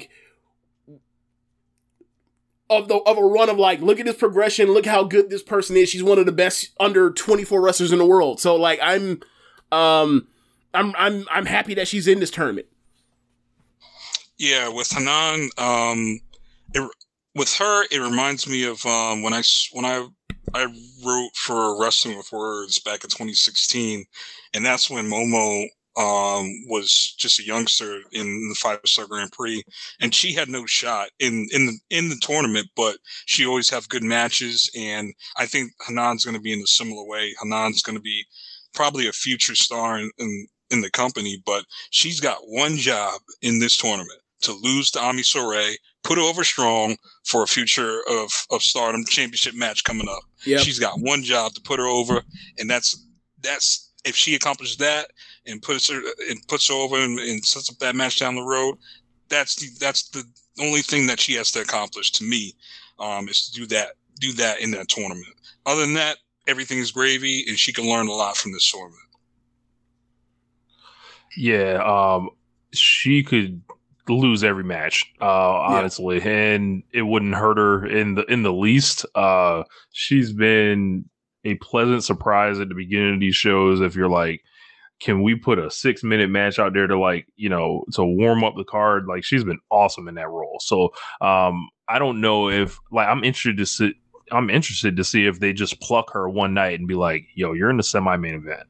And I haven't looked thoroughly through the schedules yet, but I would look, you know, I would want to see that, like, at least like twice. And you know, it's like, yeah, go out there with not Julia, but someone else. Yeah, Julia ain't putting that shit over. You know how Julia get down sometimes. She will not put that shit over. Julia, I believe, here to teach. I believe. I believe the 24th, the second to last night, she will have opportunity with Ida to go out there and more or less, because that's her last night of the tournament. She's So I think the 24th of September is like, she might have the opportunity to be, you know, second to last on that card and basically close out her tournament with, you know, her senior and Stars. And like, I think that's a really good match. Like, two former future champions, you know, been tag team partners, you know, 2019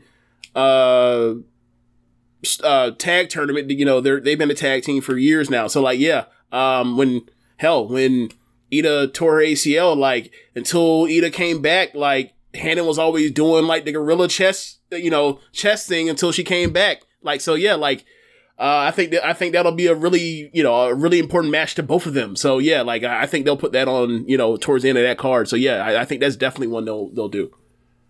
I got one show that she could do that on. That's night 4 against Saya Kamatani on 8/7. I think just looking up and down that card, it's Utami versus Unagi, Koguma versus Himeka, Azumi versus Mai Sakurai, Natsupoi versus Ami Sorei, and Mina versus Saida. I could easily see that main eventing or semi-main event in that show.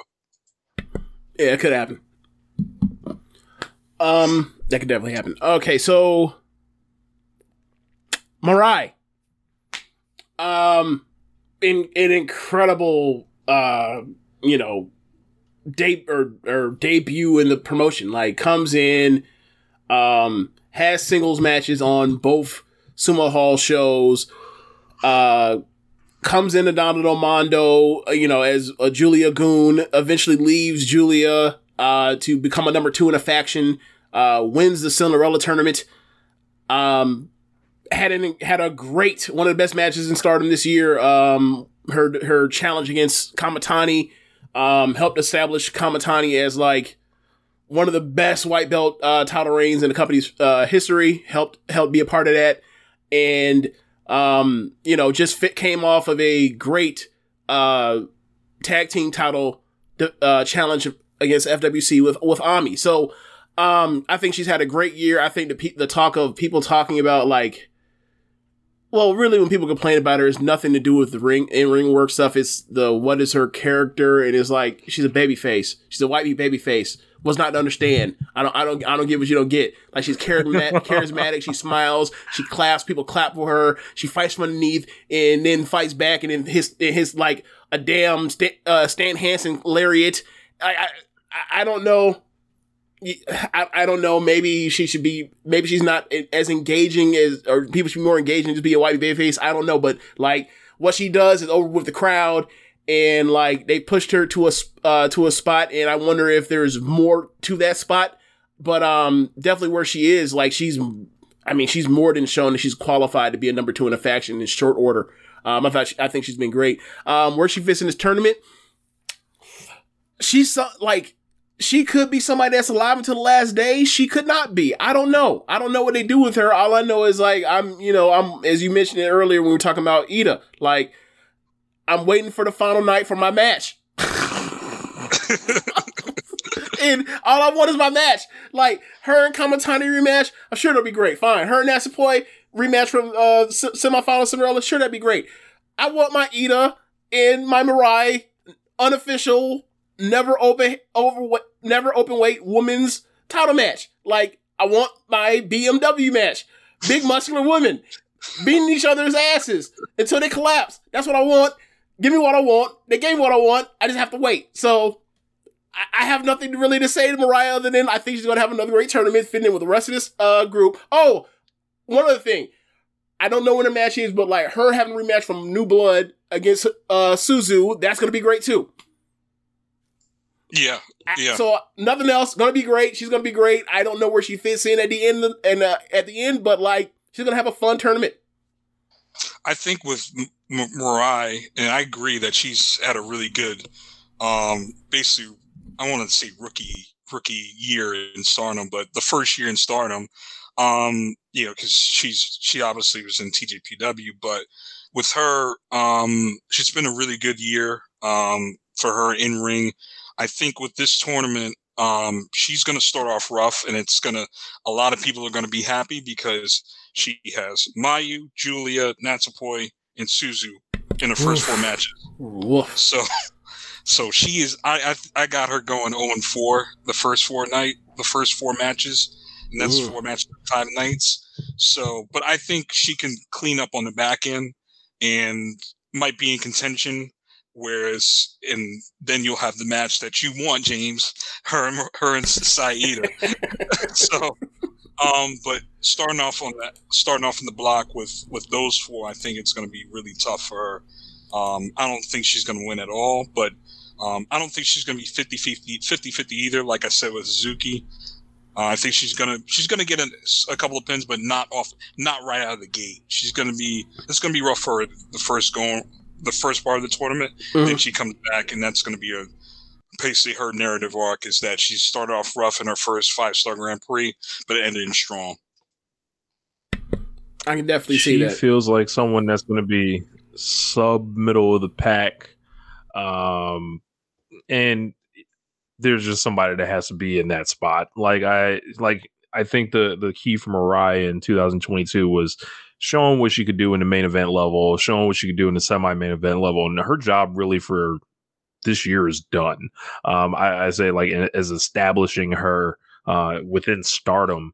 This is just like, all right, it's time to indoctrinate you in a Grand Prix, get you some more opponents, and you know, she rebuilds into whatever her narrative is going to be in 2023 off of this tournament.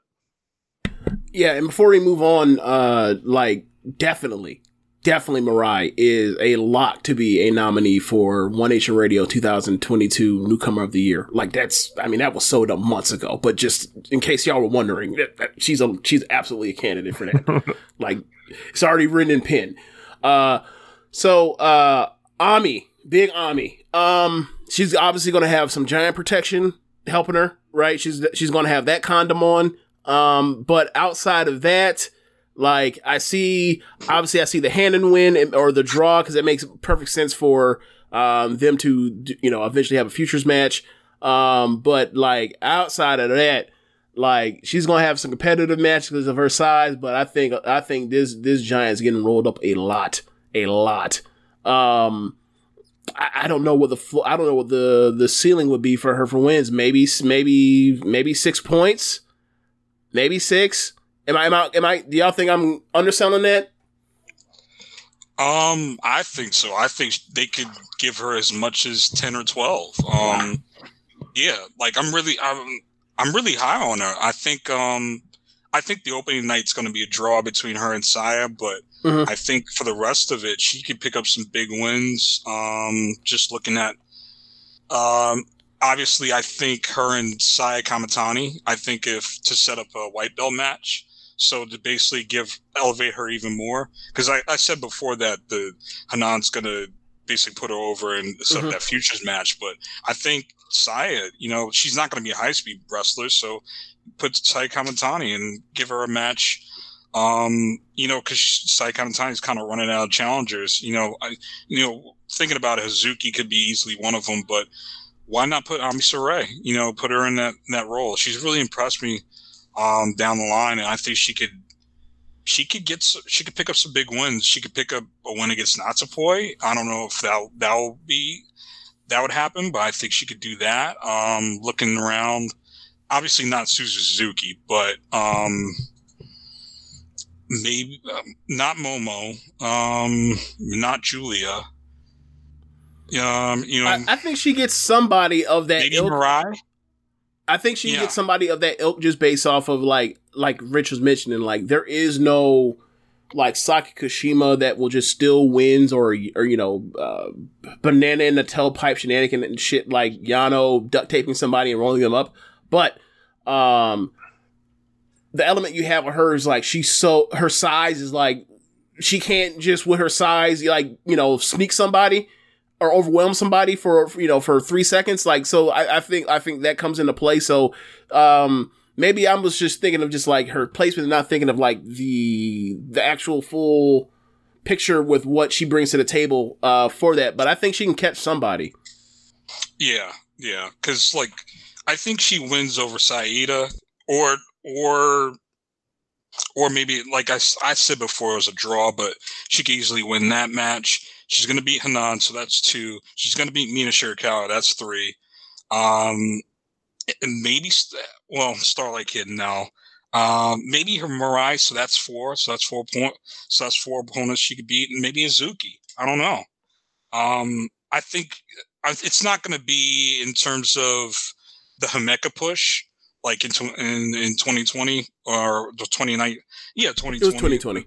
In 2025 star, but I think she could be a really good showing in this one. I think if she was in the other block, no way in hell. I think she would have no shot at getting any points. In this block, maybe.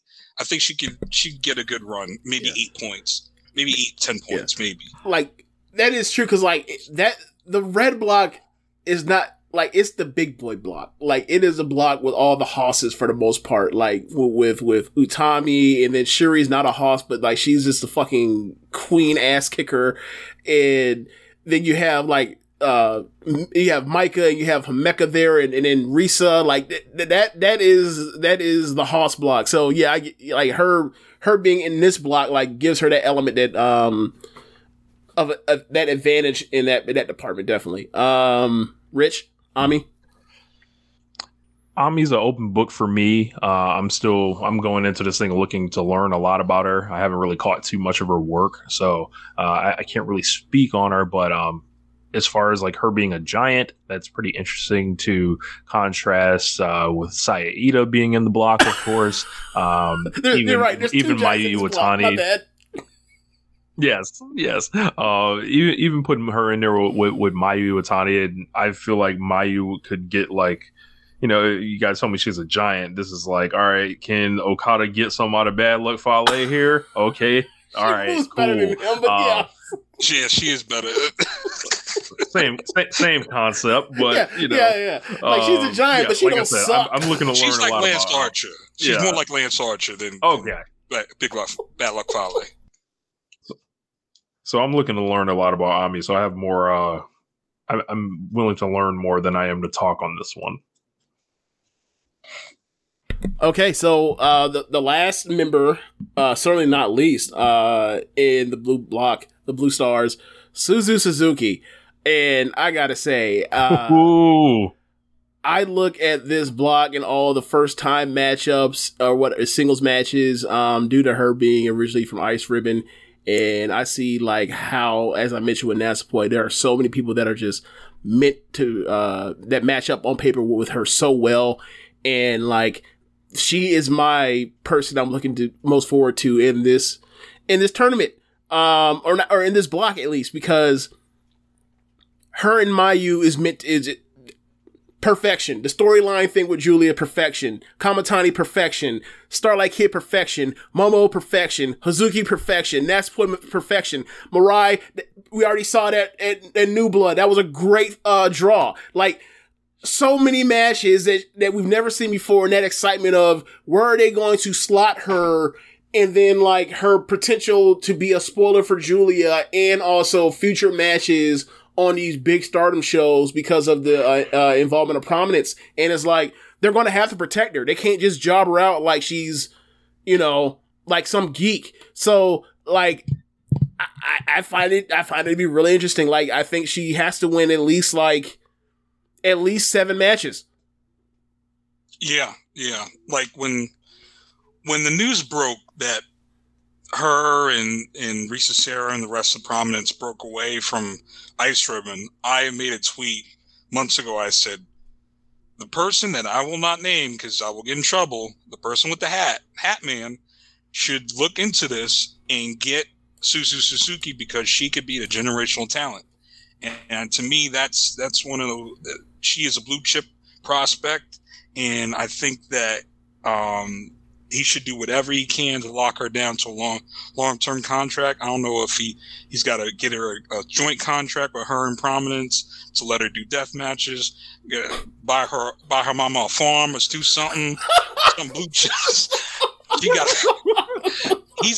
Rossi got to do something to lock her down because she could be a star in Stardom. Pardon the pun, but yeah. Especially with her being the Wave champion, she's gonna have to have extra protective booking there because Wave doesn't want to have their champion look like a chump. So with that, this was the like I alluded to before, saying somebody else was going to be tied with 16 points. This is the person I had having 16 points. So with her, Starlight Kid, and Julia, I think that's going to be what's going to come down to with 16 points in the final night. And with Suzu, the matchups, they range so long, like you said before, like they range, and I'm just going to sit back and watch and enjoy. And who, you know, it's I'm all on train for Suzu Suzuki. Go Bell Bell. You know, that's going to be the blue chip prospect. That's the star that they got locked down coming forward. Real quick, before I throw to Rich. I've seen her a handful of times. Okay. Real quick before I throw to Rich, like, wait till we find out that Rossi started doing these Stardom and Showcase goofy ass matches to get to further appease to Prominence's proclivity to doing hardcore death bullshit matches. Y'all want to do that? Fine. Every 6 weeks we will let you do one of these garbage plunder matches. Now come out. Now come sign with us and come do these matches. These real matches. Fuck these sports you out here falling on. Don't you want to make some real money? So go ahead, Rich. I've seen Suzu Suzuki a handful of times and come away very impressed with her intensity, with her willing to get in there and run it essentially. And we already know, you know, her and Julia and how, like, you know, the dynamic is there. I'm incredibly excited about her, and thinking about her versatility that she's going to get to show in here. So, like, she's going to do the war with Julia. We know that. But, like, she's going to have Momo with the kicks. Her and Mayu Uwatani is like, all right, let's do the classic Stardom main event. You know, Starlight Kid and Natsupoi ain't coming to play. And, like, she seems like she'll be right, you know, in there with them. Her and Mirai, I love that match they did at New Blood a couple weeks ago, and it was like, yo, I know this is a draw, but I don't feel robbed on this one. It was like, I think she's a special wrestler. She got any interest in coming to America? Probably. We'll see. Yeah, we'll see. I don't remember because I know the Joshi Pod interviewed her. Maybe last year or the year before when she was in Ice Ribbon. And that's when she started doing the deathmatch stuff. So I don't know if she would go over to the US, but if she does, I know somewhere where they'll let her bleed on national television.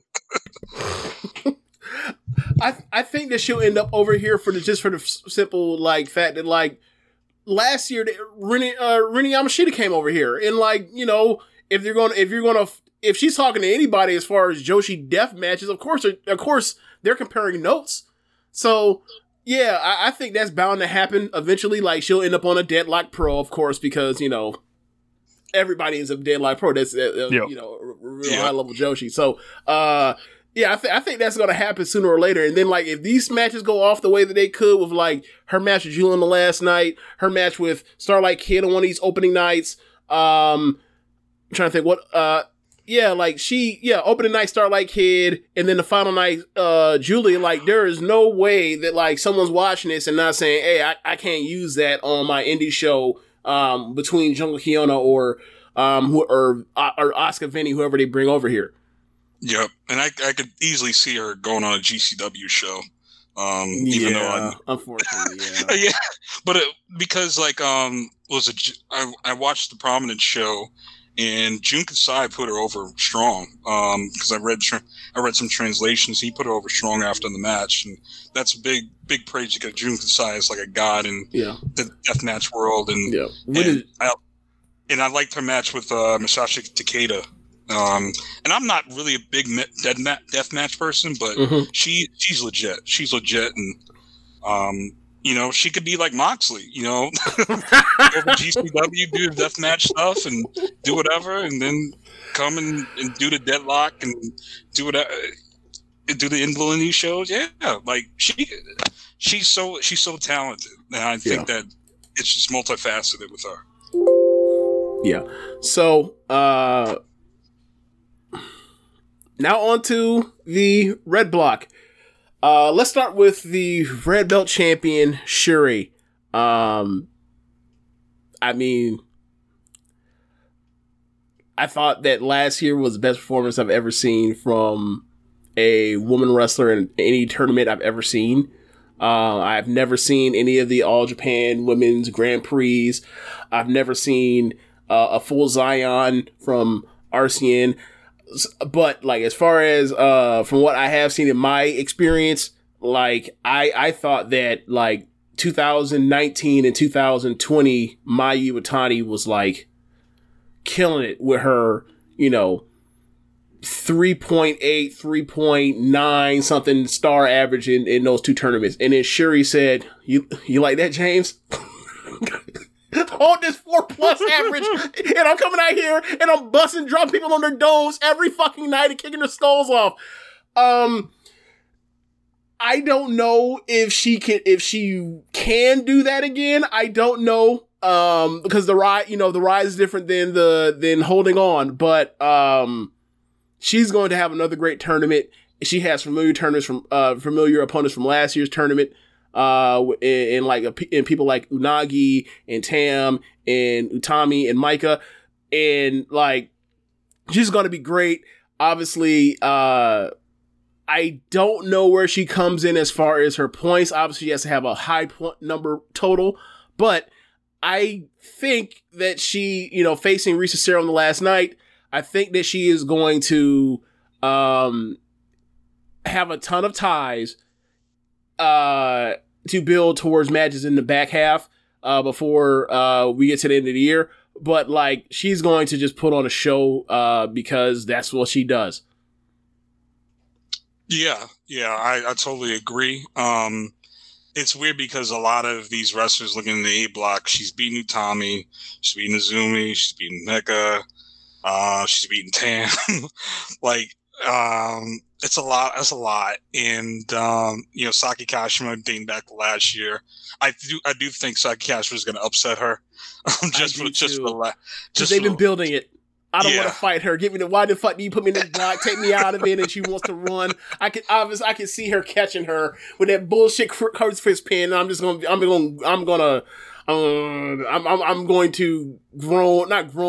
to be like, this grunted over that one. I really am. Yeah.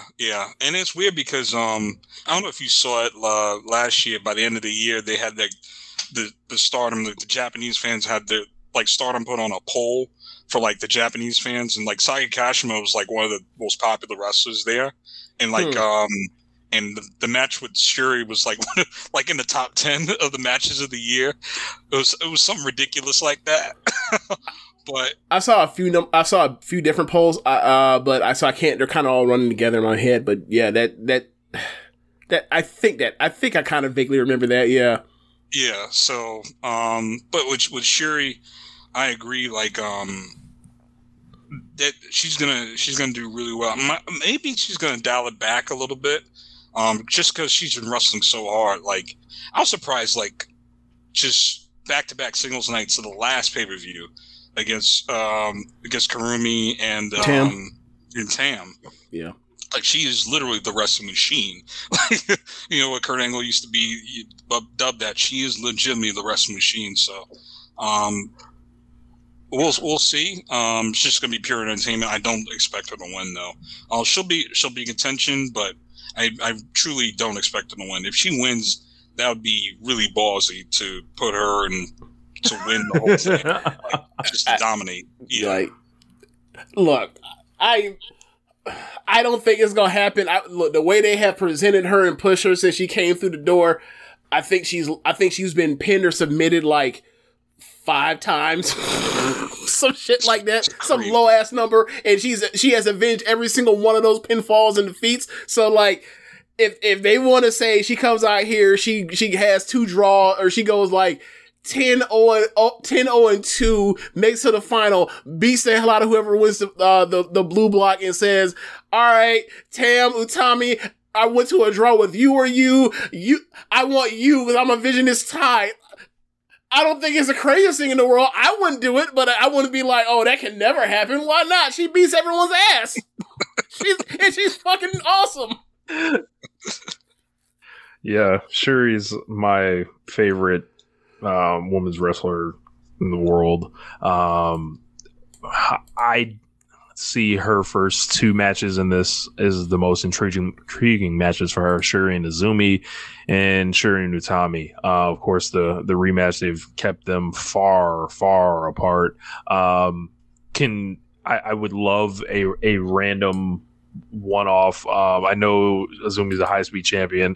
I'd love to do a red belt match with Shuri. Shuri's gotten a Nai in the middle of this tournament, so is that official yet? Look, those 2 hard matches. I don't think it's official. But I thought I heard teased it, but I don't think it's official. Hinted, yeah, but I'm sure. Yeah, but so, it's pretty much. I mean, I can look at the schedule, and it the middle's not as loaded for her, so it's almost like they were built some time in. You got Unagi and Mai Sakurai. I don't think you're gonna be it's not gonna be too demanding. Possibly a short match with Saki Kashima in that time. So there's a lot of room for Shuri to do things outside of the tournament, which may end up being more interesting. And never know, that could play into the narrative of why she doesn't win the block.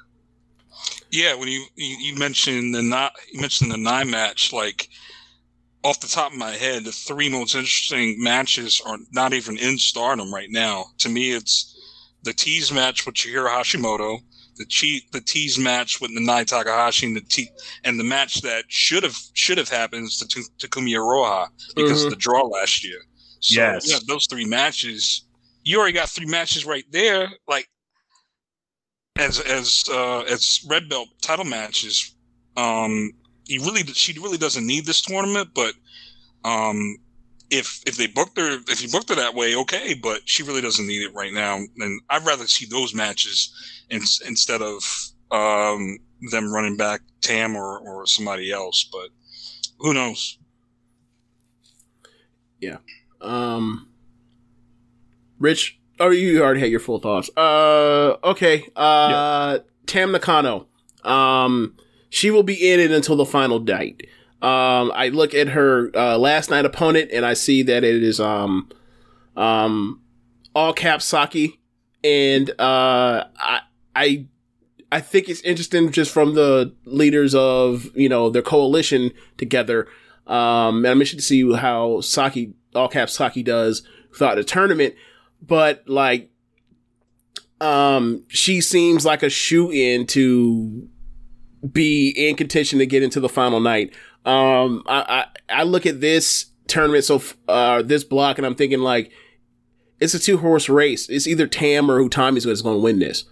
And I look around and I see like, tech a little bit more interesting, but like Kogo, Kaguma, Azumi, who's never been able to beat Tam, Unagi, who upset Tam last year to get a white belt shot, Saki, who Tam beat her ass ever since 2019, Mai Sakurai, who Tam's gonna beat her ass, and I see like Risa's gonna make some noise.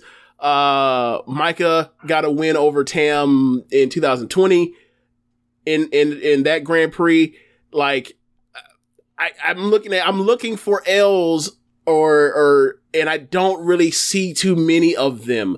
So like she's going to finish high, and we'll see where the chips fall. But I look at the closing night, and I just see like the interesting matchups in the red block, and like there's not much that's really that more exciting or intriguing to build a card or sell a card than her in let's say Nusaki, if you will. Like they have Utami versus Koguma, Risa Sera versus Shuri is one of those, but like that's one of those like we already had our match.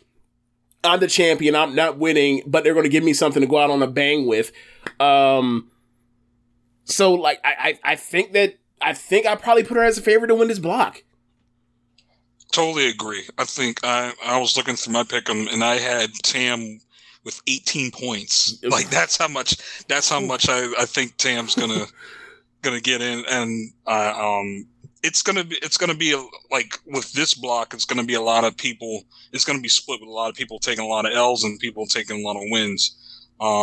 It's not gonna be as contested as the other block, the blue block. You know, and to me, I think with Tam, it kind of makes sense. And if I have her versus Starlight Kid, it's kind of a fresh matchup. In a way, and to have that at the finals, it's sort of a fresh matchup. And then, say if Tam wins, I think it's been talked about. I know Kadani was hinting that maybe you would have the 5-star Grand Prix winner challenge at the New Japan Stardom show.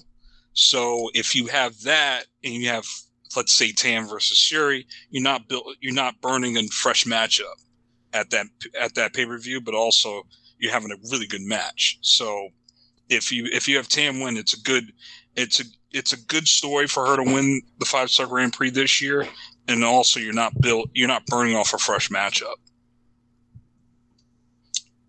So that's why I think about Tam. As I look at Tam's road, don't do this. I just had to get that in there, but so like the title, had she not had a title match immediately before this, I feel like I would be a lot stronger in my pick of her to win this block. And it's like, all right, you just had the title match there. That's why I'm leaning towards someone else ultimately at the end of this, but I think, you know, I'm looking at the block, and I think that's I just can't get past that. I'm like, she just had a title shot, and I'm like, well, why'd they do that?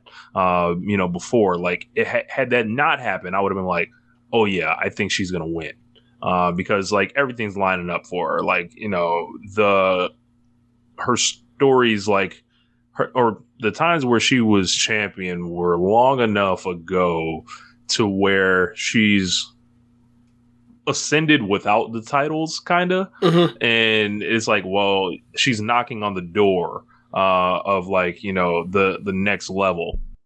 She could easily still win this. And as far as, like, you know, the fresh match thing and not burning it, I don't, like, at that point, if she's winning, she's already lost to Shuri, and losing to Shuri again, I think that'd be a lot. But, you know, I could be wrong there. I think you keep her away from Shuri, like, just because they already kind of did it. So, mm-hmm.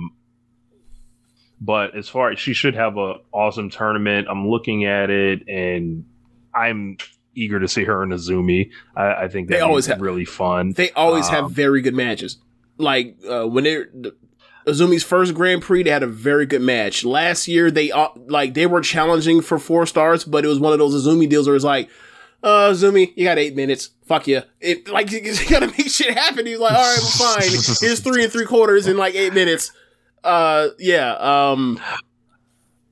And then Tam and Utami, I definitely want to see that, because, like, you know, last year, they were the people, you know, they were the red and white belt champions the whole year.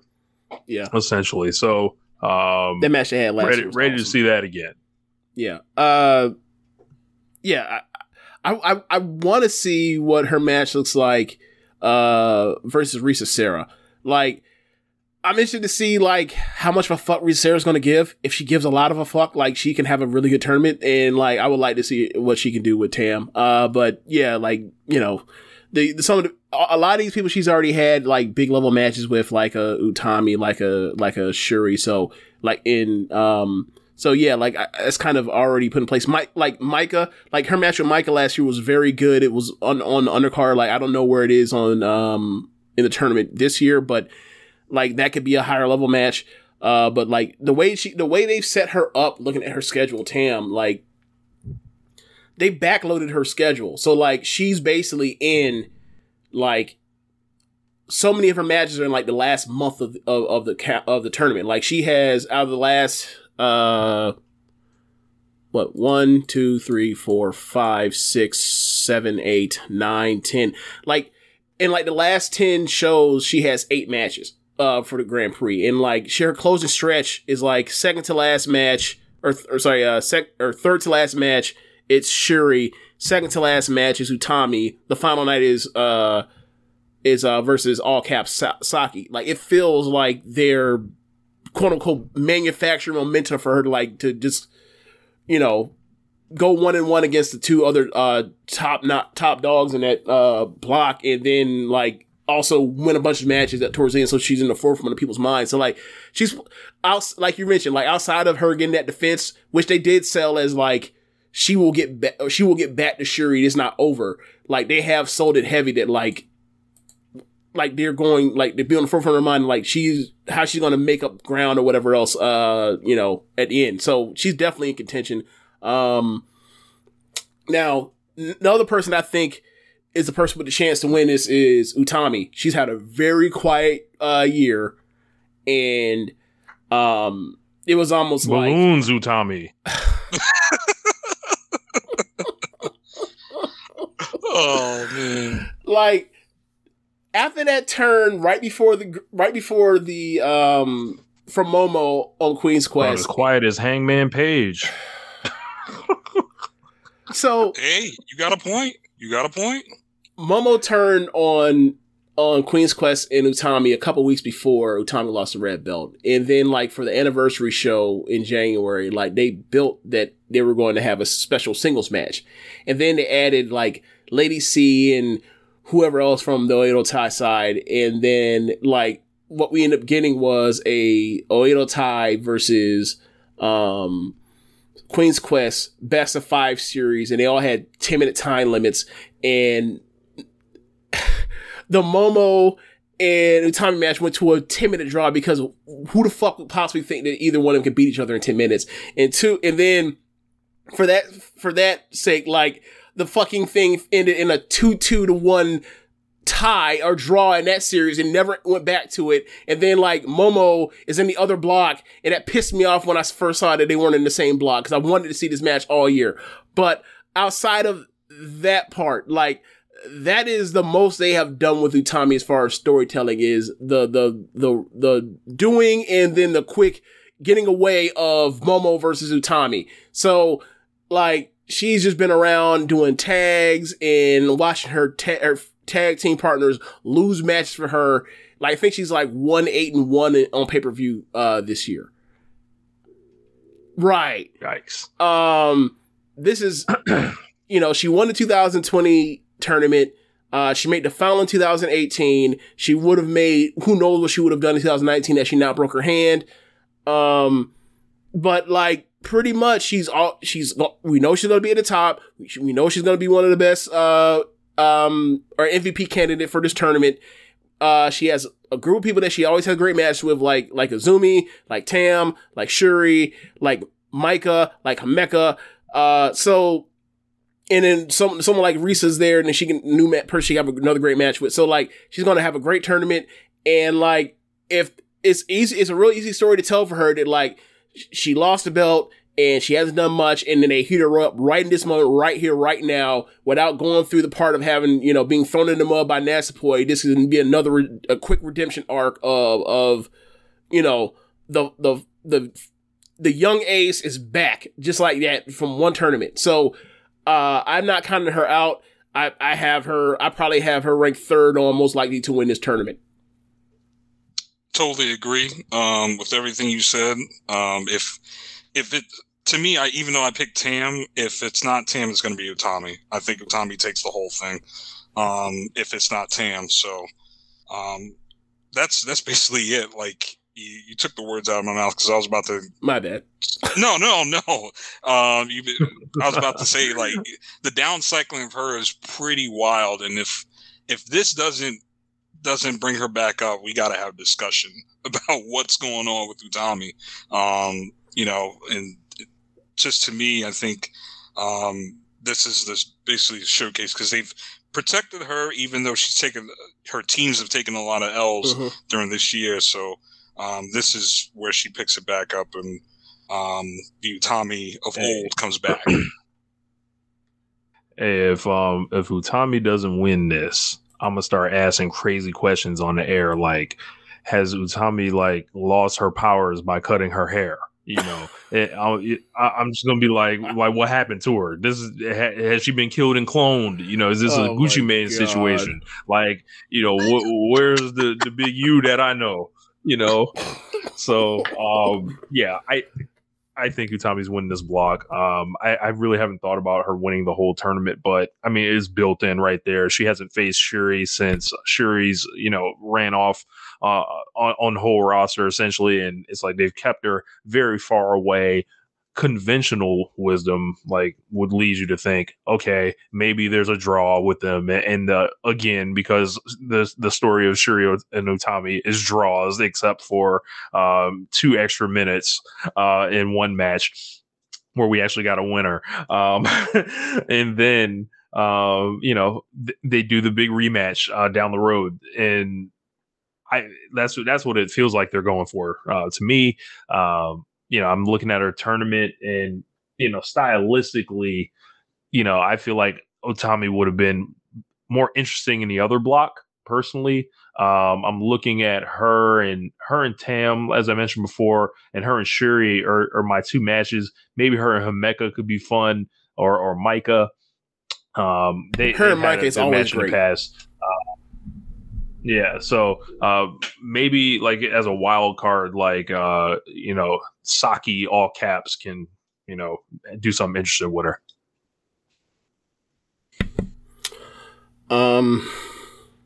Azumi. Let's go.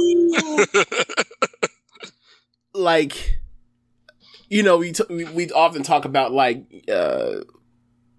what matches they're protecting by putting people in different blocks, right? And what matches won't just be in the final because that match has to draw later on. The mention of a match like Utami and Julia never happening. When I see Azumi in this block and then they put Suzu Suzuki in the other block, it's like, I know what you're doing. You're not faking me. I know what I'm going to get, and I can't wait till it happens. It's going to be great. So that's going to be great whenever it eventually does happen. But Shuri on night 1, that's a big sound the alarm. That's a big, yeah. That's sound a big the spot. Alarm. Upset alert. It's happening. It's hard because Shuri has her and then Utami the next night. You want the champion to start 0-2 on both pay-per-view? That's gonna be hard. Sure, why not? Sure, okay. Or it's a draw. Yeah. So, she's gonna be great. She's gonna be great. She's always great. It's just a matter of when are they gonna push? When are they gonna push the button on her? Right? You mentioned the Azumi. Can she get her way to a red belt match in the back half of the year by upsetting Shuri? And then, continuing the run of Azumi Shuri can just never beat this kid in a tournament. But, yeah, she's going to be great. And I'm just interested to see, I'm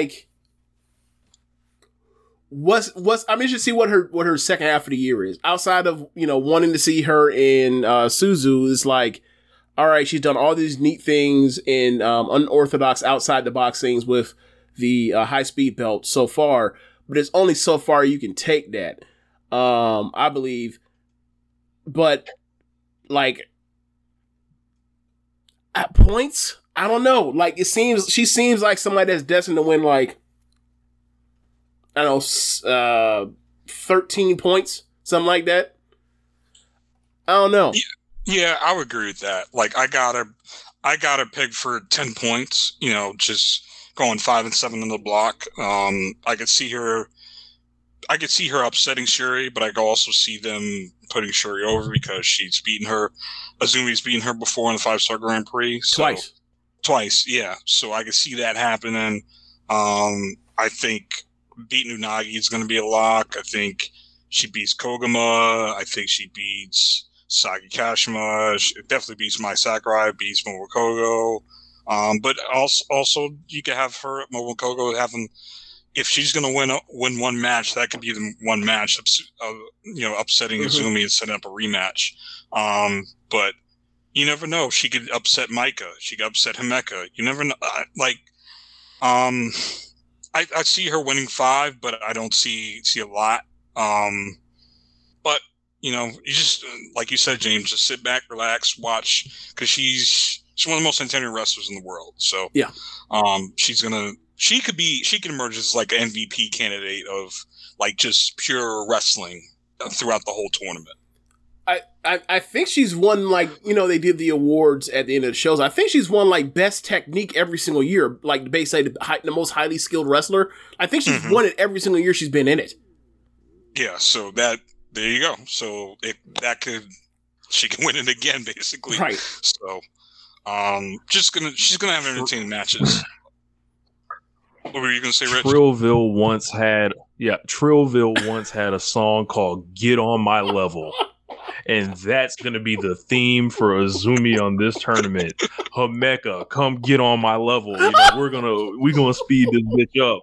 Micah, let's see what your high speed skills look like. Unagi, let's go.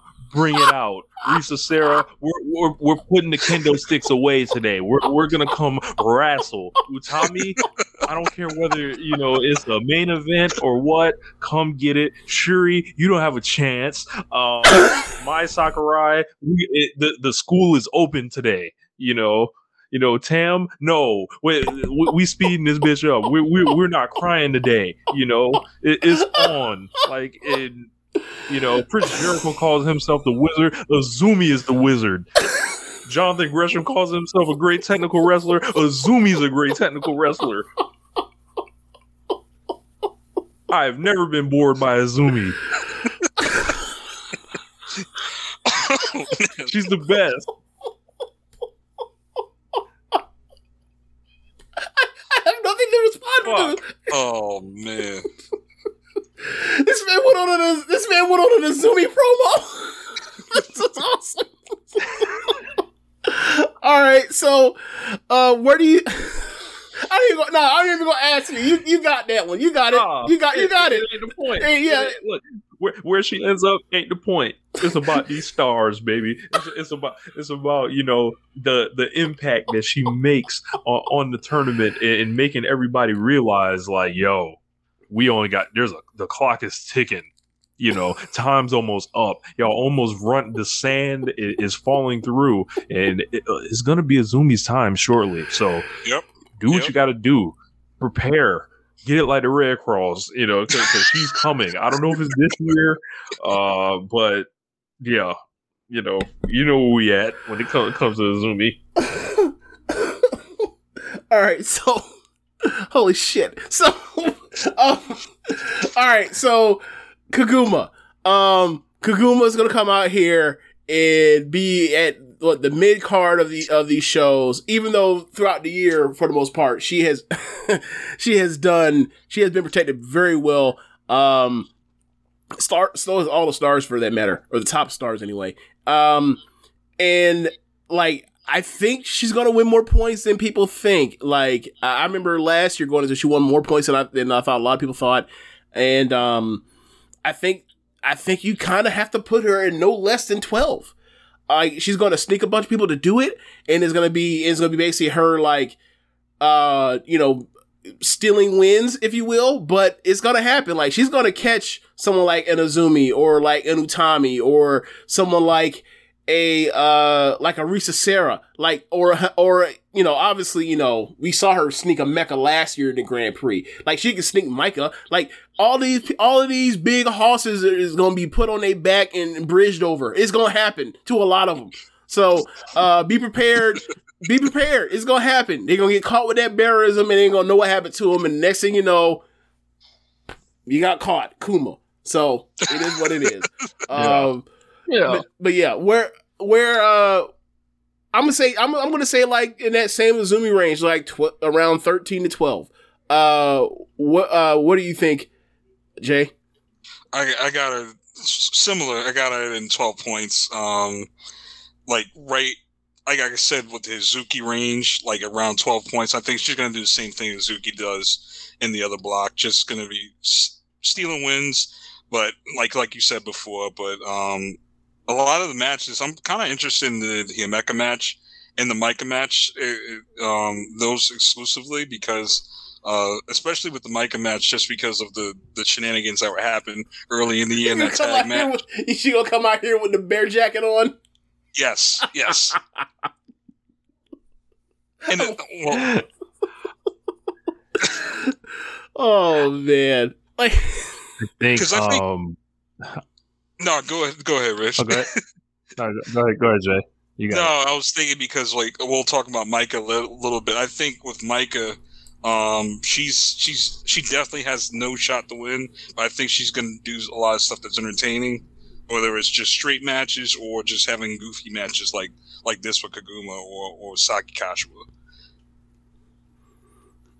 All right. Fresh off the cover of the magazine, fresh off the photo book, Kaguma is about to come out here and you know by the ball, pretty much. She's what photo book would that be? Entertaining Rich? Wrestler. Hey, I saw the Stars photo book on there. I don't know the name of the publication. Jay, he's talking about the swimsuits issue that came in the swimsuit. Keating. Yes, I saw that shit, and they put Kaguma on that cover with the Wrestle Stars, and I fucking howled. They put, you know, you got. I was saying this to Rich the other day. You know how we talk about the Mina or the Unagi or whatever else? They had the bear out there. Yes, the bear. You know, open up new demos. You know, I had no idea. I'm sure the bear got her fans. You know. I'm sure she does. But the bear is gonna come in here solid as ever. Yeah, her and Azumi's gonna be awesome. We've seen them tussle. As you mentioned, the bearism match, and I am interested to see where she lands, but she feels ultimately like a just outside the top 4 ranking person. But she's going to beat somebody, and it's going to be a big upset. I don't know who, though. Yeah. Okay, so Micah. Micah is someone that is based off of the Himeka last match on the last show. Someone that one of those two have to be in contention.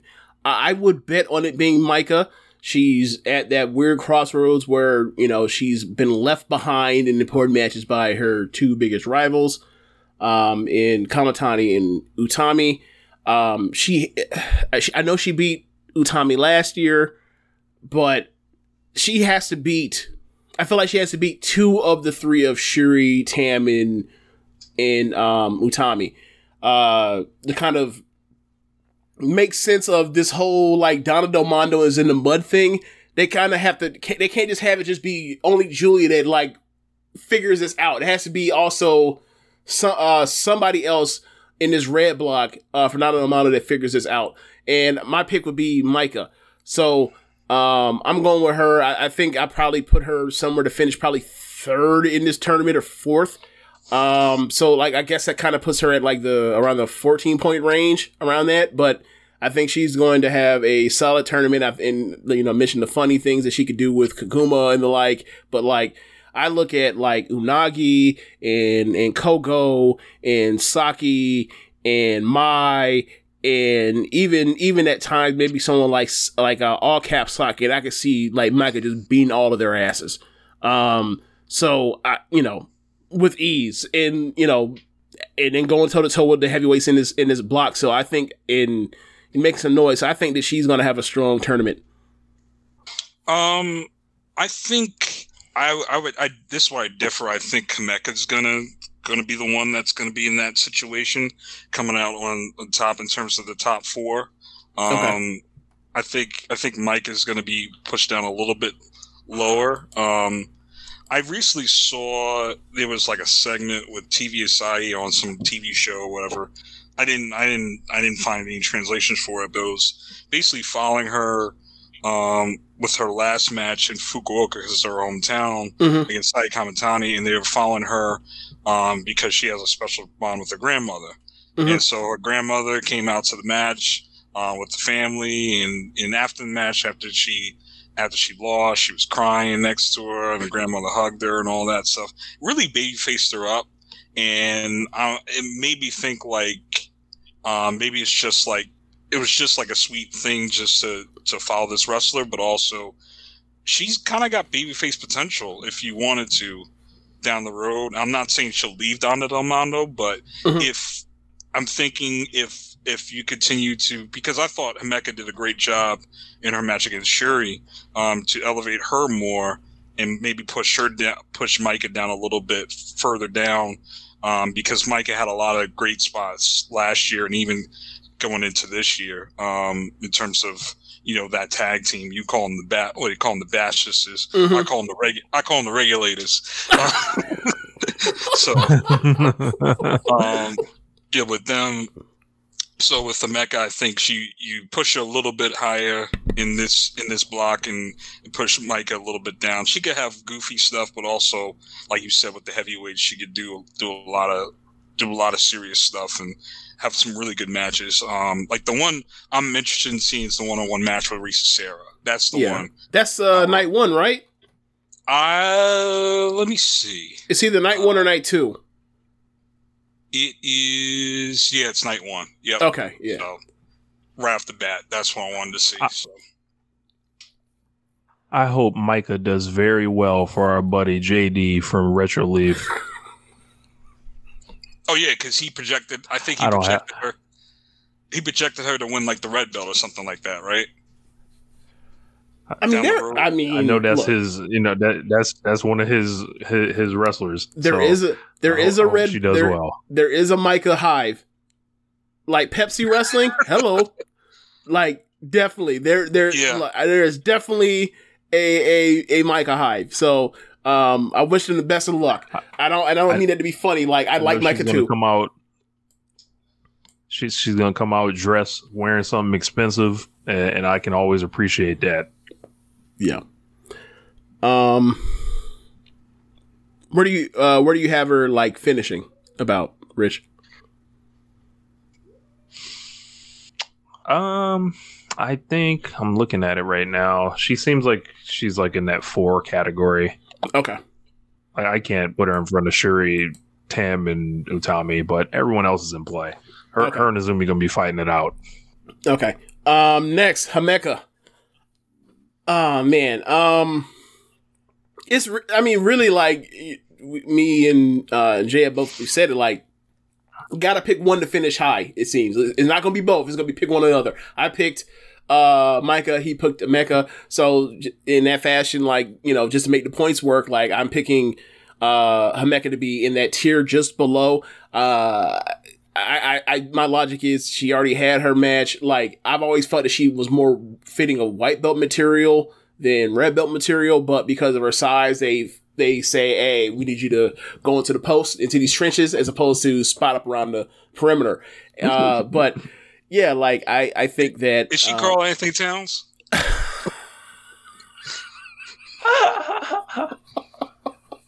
No way. Ain't no way Himeka that soft. Himeka ain't that soft. Yeah. No. She was getting after the refs. There was a little storyline. She was getting after the refs after she lost. It's a good joke, so I'm not gonna step on it. But nah, just no.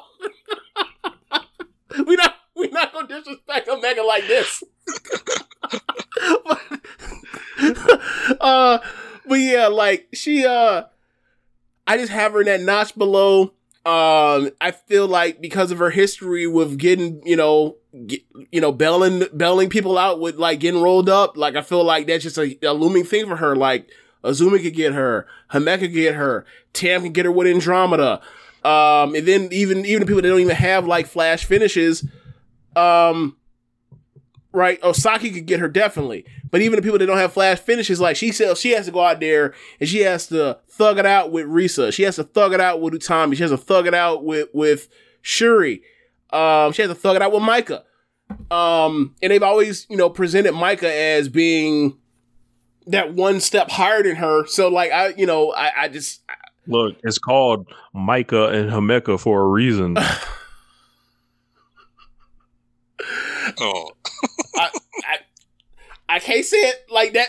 It comes down to taste, right? And obviously, it's not supposed to be just static. Like it is what it is with all times. So it should be higher than the other. But whatever. Like I just think that there's I just think that they want to push Micah more. But whatever. Like I think that Himeka showed a lot in her match with Shuri. That like that ceiling is higher than people think. Like she's more than just a good tag wrestler. But I just chose Micah in the situation. That's where I'm going with it. Go ahead. They ain't gonna book it, but they should book a handicap match. Micah and Himeka versus Natsupoi.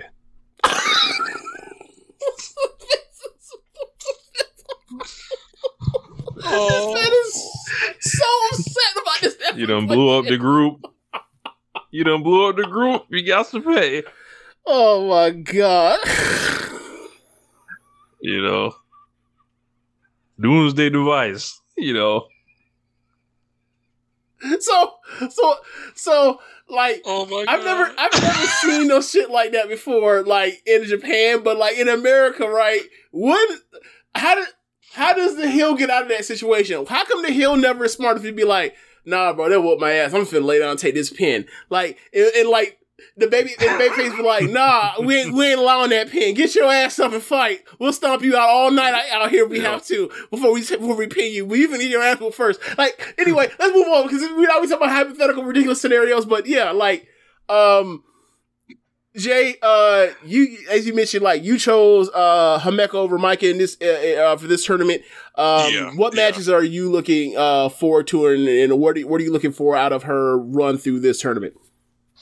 Let me look here. I had it up. Obviously the Micah and Himeka match at the last night of the tournament. Mm-hmm. I want to see if we'll get to Unagi later, but I'll see if she beats Unagi, then we'll have to have a discussion on Unagi's push. But I'm interested to see that, and her and Utami. I want to see her and Utami go at it in a singles match. I haven't seen that in a while, so So those are the matches I really wanted to see because we've seen the Shuri match before, and that's going to be good. So mm-hmm. It'll just be 15 minutes, but yeah.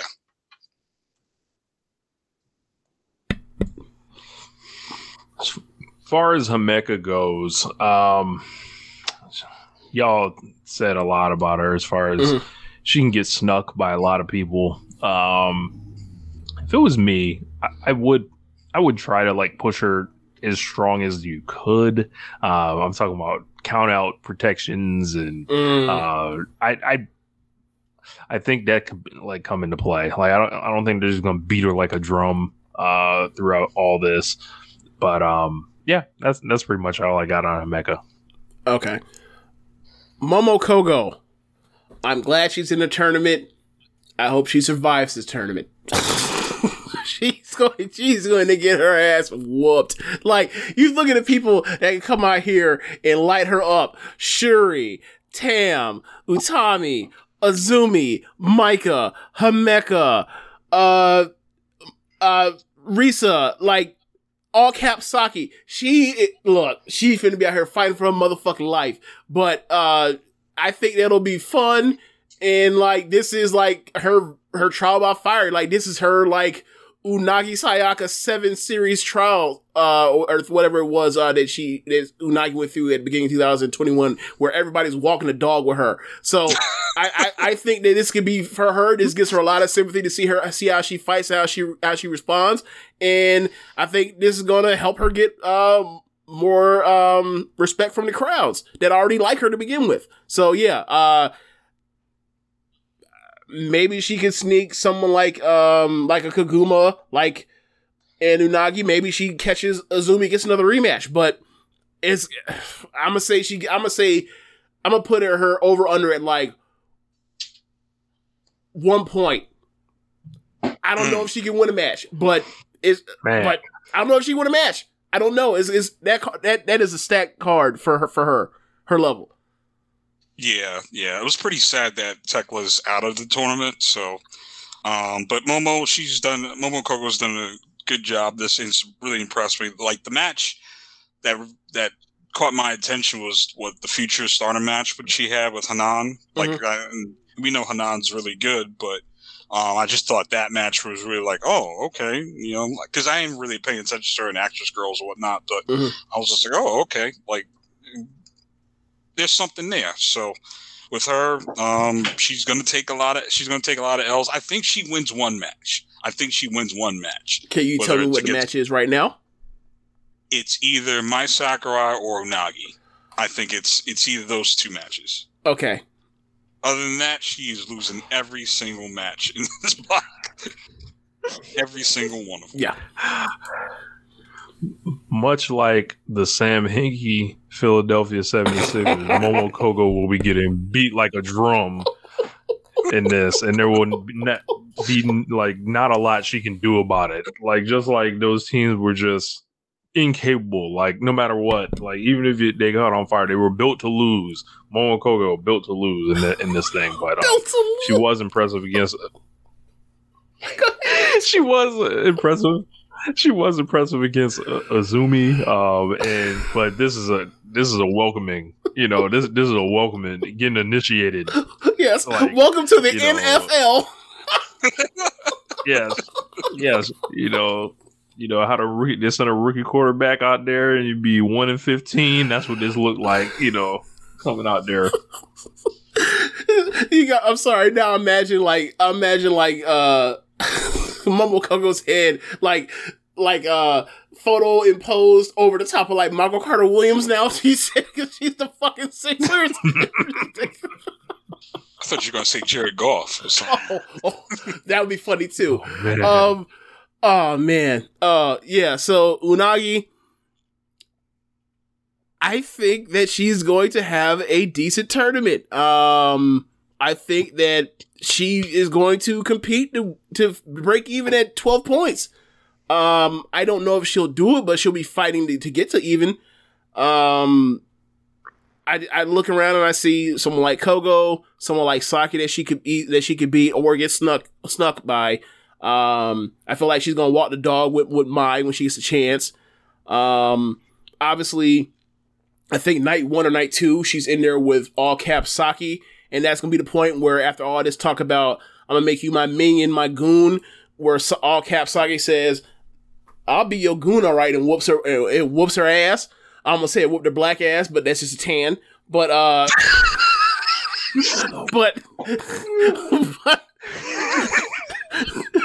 but yeah, like, she, I think last year she beat Azumi. So, like, they're going to give her some wins. She's not going to be no pushover, but she's not going to be a threat to win the block. But I think, what's her last night? What was she facing last night? She faces Kogo on the last night. All right, because it was supposed to be Tekla originally. All right, never mind. I was going to wonder if she had any spoiler potential for anybody, but not really. But, yeah, like, she'll have her good matches in the tournament. She'll have her bad matches in the tournament, I believe. But I think that she will probably end up around. She'll be fighting for 12 points. I think she might fall short of that, so probably like 10 or 11.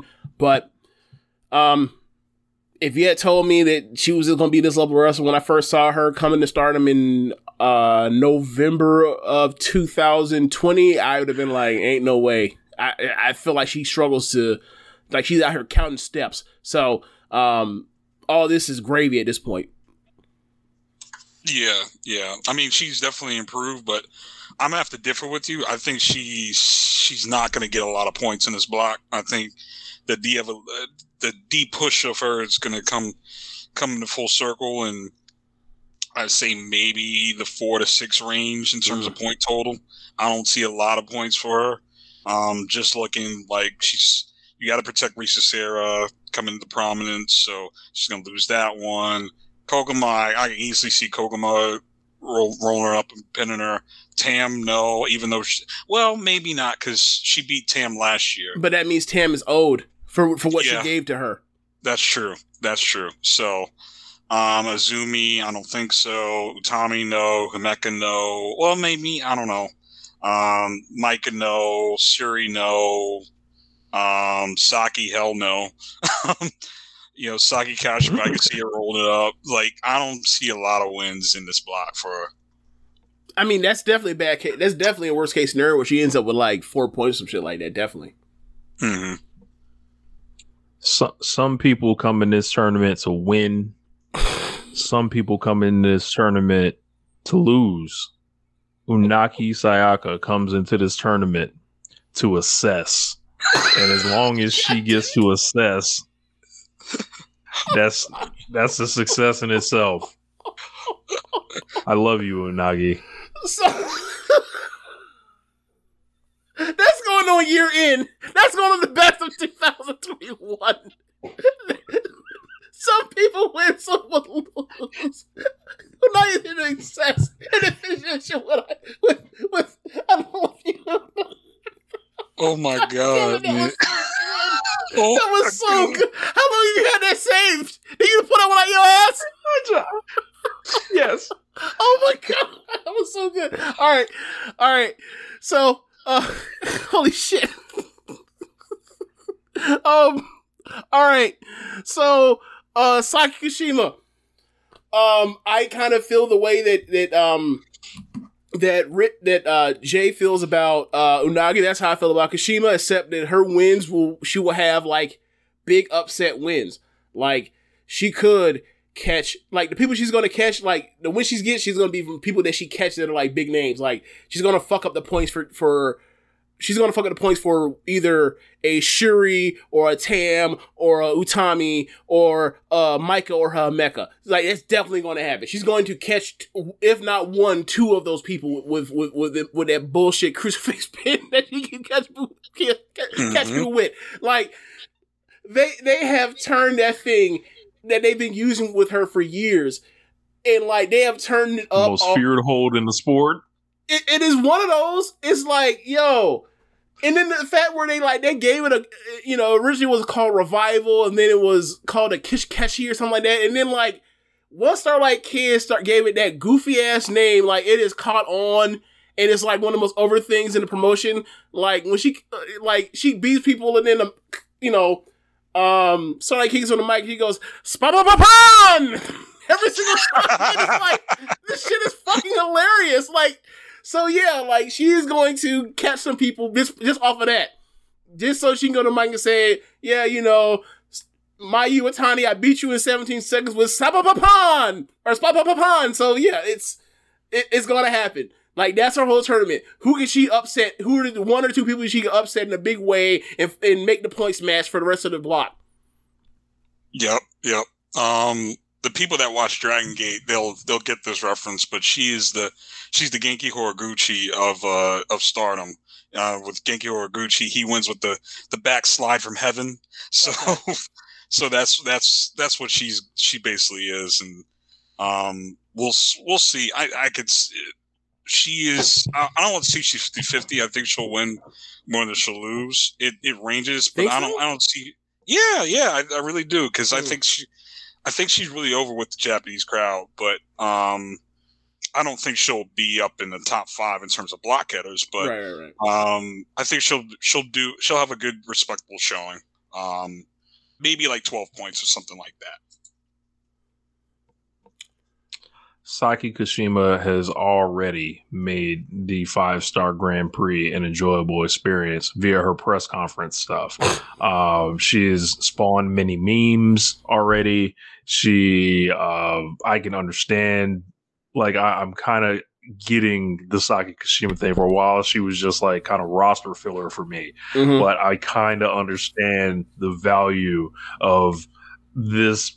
She's open about telling you she don't want to fight somebody, but she can shock the fuck out of somebody. That Mayu Uwatani upset in 17 seconds put her over the top with me. And she's pure fun at this level for me. Like, can she, like, her and Momo Watanabe are both in 080 tie, except like Momo is miserable with life, and Sai Kashima has made peace with her. Oh my god! Oh, this is gold. All right, so where do you think she is? She's so happy about it. Where do you think she is up as far as points? I think she's like a sub. Like she's just below the middle. Okay, so 5 to 12 in my book. So yeah. You know the points are weird because it's 20, it's 12 matches. So like 12 is winning 6 and going 6 and 6, whatever. Yeah. All right, so this should be quick. Mai Sakurai. I'm putting that over-under at 1, and I might take the under. Unless she catches Coco, I think that she ain't winning a damn thing.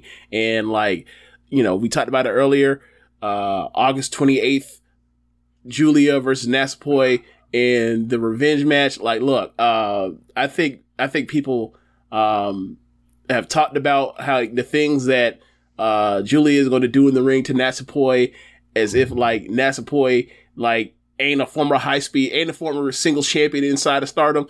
Can you imagine the things? And think of the reaction that Julia had after the turn happened. Like she took it like a G and was like, "Okay, all right, you want to leave me or whatever else? Okay, fine, whatever." Like you go back and you think of when Mai left Cosmic Angels, the way that Tam reacted. Tam was trying to fight all five. However many it was in Donna Del Mondo at the time to get to Mai. She was on her Riley Cooper, you would say, James. Yes. So, I'll fight it. Every one of you here. Right. So, keep in mind, think of the things that you have seen Tam do to a Natsupoi. What do you think that Tam is going to do to Mai Sakurai? My God. So, yeah, I don't know how many points she wins this tournament. All I know is she might not make it through the tournament. That's all. Oh, that's all. That's so she can end up with 0, or she can end up with IC for incomplete, or DNF did not finish. So, I got some advice from Mai Sakurai. The philosopher Clifford Harris once said, "Let go and let God deal with it." That's your tournament strategy. All right, Jay, what do you have on Mai Sakurai? I totally agree. She might win one match. She might win none. I totally non-factor. I'm sorry. I'm sorry. I kind of like Mai Sakurai too, but yeah. But total non-factor in this tournament. She's going to take L's all over this thing. So, all right. Okay. This is what I see. All right. So night 1, she faces Kogo. That was originally supposed to be Tekla. She might get a win there, right? Yeah. She ain't beating Azumi. She might for some reason catch Saki, right? Because she's gotten pinned a lot by Saki when they've had Julia in a lot of these matches trying to get trios title shots, and you know, because Saki has either pinned Julia or pinned Mai and sent her packing, so that could be competitive, or she ends up getting snuck, or she ends up getting beat like with a kill switch like a geek. We'll see. But I gotta say, like, maybe she catches Unagi with a flash pin, who knows? But once we get to Tam on the 28th, after that it is Himeka, Utami, Risa, Second Saki, Micah, and look, yeah. They sending her home early, James. They sent her home early. Yeah, her last match is on the 19th. Yep. With 3 shows before the final night is her last one. Yeah, man. Zero. Look, I'm sorry. I changed it. Zero. I said she might be able to win one on Kogo. I don't think she even beat Kogo now at this point, because look, once Tam show up and them big dolls come out after that, nah, man. Like, she got one shot and one shot only. If she like one shot, like if you can't knock out Kogo right then, you may as well spare yourself. You may as well spare yourself. Real fast. Yeah. Yeah. So Risa Sera. I'm interested to see what they have for Risa Sera. I feel like I would be more into this tournament with her if she hadn't already had her match with Shuri. And I wonder if they did the match with Shuri in that way where all the cheating, and ultimately she was foiled because Shuri overcame all the cheating, and then Shuri told her, I want to face you when you're actually being you, right? Without all the bullshit. And I wonder if like that is a story play to eventually get another match, because she faces Shuri on the final night. They're going to have to come up with some way to keep Shuri out of this thing, you would think. And that would be a good way to do it. And if they were to do it that way, then like that would involve another match, where they have a real match and not, you know, tons of interference and kendo sticks, even though I thought the match was really great, right? So, but she has to get there, and, you know, her effort level is, you know, sometimes, so, but the times I've seen her, she's been great, but from what I've heard, when I hear the report card, if you will, reports from, you know, in the parent-teacher conference, it's you know, it's up and down, so... I think this is a time for her to, you know, much like Roosh in AEW in Ring of Honor, this is her time to like let it be known, like it's money time and I'm here to play hard all the time, as opposed to I pick and choose my spots. I'm glad you said that, because when every time I saw her on Ice Ribbon, I thought this is the laziest, god awful wrestler in women's wrestling today. I thought she was the dirt worst. I thought she was super lazy. But ever since she's broken away from Ice Ribbon and all the times I've seen her, she's been pretty good. I've had to walk it back. Like, Risa Sera's been pretty good. And I think Rossi has a little bit more respect for her because she used to work in Stardom for a little bit back in 2015. I didn't know that. In 2014, excuse me, she used to team with Takumi Aroha. So, good luck. Yeah, before Takumi went to Marvelous. So, So I think, because her being the leader of Prominence, I think she's going to get some respectful booking. I don't see she could be in play to be points, in the points in the final night. But the worst case scenario, she gets a really respectable showing here throughout the tournament. I just hope that she doesn't fall into Ice Ribbon, Risa Sera. And trust me, I might be on an island because there's a lot of other people that just love Risa Sera, love how she works. I think she was just lazy and just basically almost Randy Orton-ish at times, just sleepwalking through matches. Yeah, and there's the whole part where, like, what did she have to look for to do it? Like, you know, she had already been champion a number of times, and like her smoke with Tsukasa Fujimoto was like Tsukasa the champion having these long runs, Risa actually draws whenever she was in, like, on top of her main events at Korakuen Halls. They never did matches with her. You later find out, like, when Julia was saying, like, how come Cosmo won't ever have match with her or whatever else? Like, when she was shit talking on, in interviews about Ice Ribbon, like, talking about, like, you know, airing dirty laundry. It's like, there's clearly was a reason for Risa Sera not to give a fuck anymore. And then she left literally, like, a couple months after, Julia had dropped that stuff. So, like, yeah, and then you see her effort level when she's in Stardom, and, like, it's there. So it's like, clearly she, you know, the problems with Ice Ribbon or her love for pro wrestling at the time wasn't where it was supposed to be. And so far, she's a different person. Yeah. That's all you can hope for. Hopefully she doesn't fall back to that, but yeah. So far in 2022, she's been good. That's all I can. I can't say a bad word about it this year. So. Yeah, I don't really have much for Risa Sera. So everything sounds like it made sense as far as, you know, her probably throwing a wrench in Shuri's road at the end. Mm-hmm. Just based on how Shuri's tournament looks like, she's got the two matches early, and then like she's got the two matches at the end. So that are, you know, and everything else in the middle, I think, is, you know, kind of Shuri, you know, I don't want to say carrying, but lending her star power to the to things there. Mm-hmm. And yeah, so watch out for Risa Sera. Yeah. Oh, and then we finish up with all caps Saki. Saki Kawild.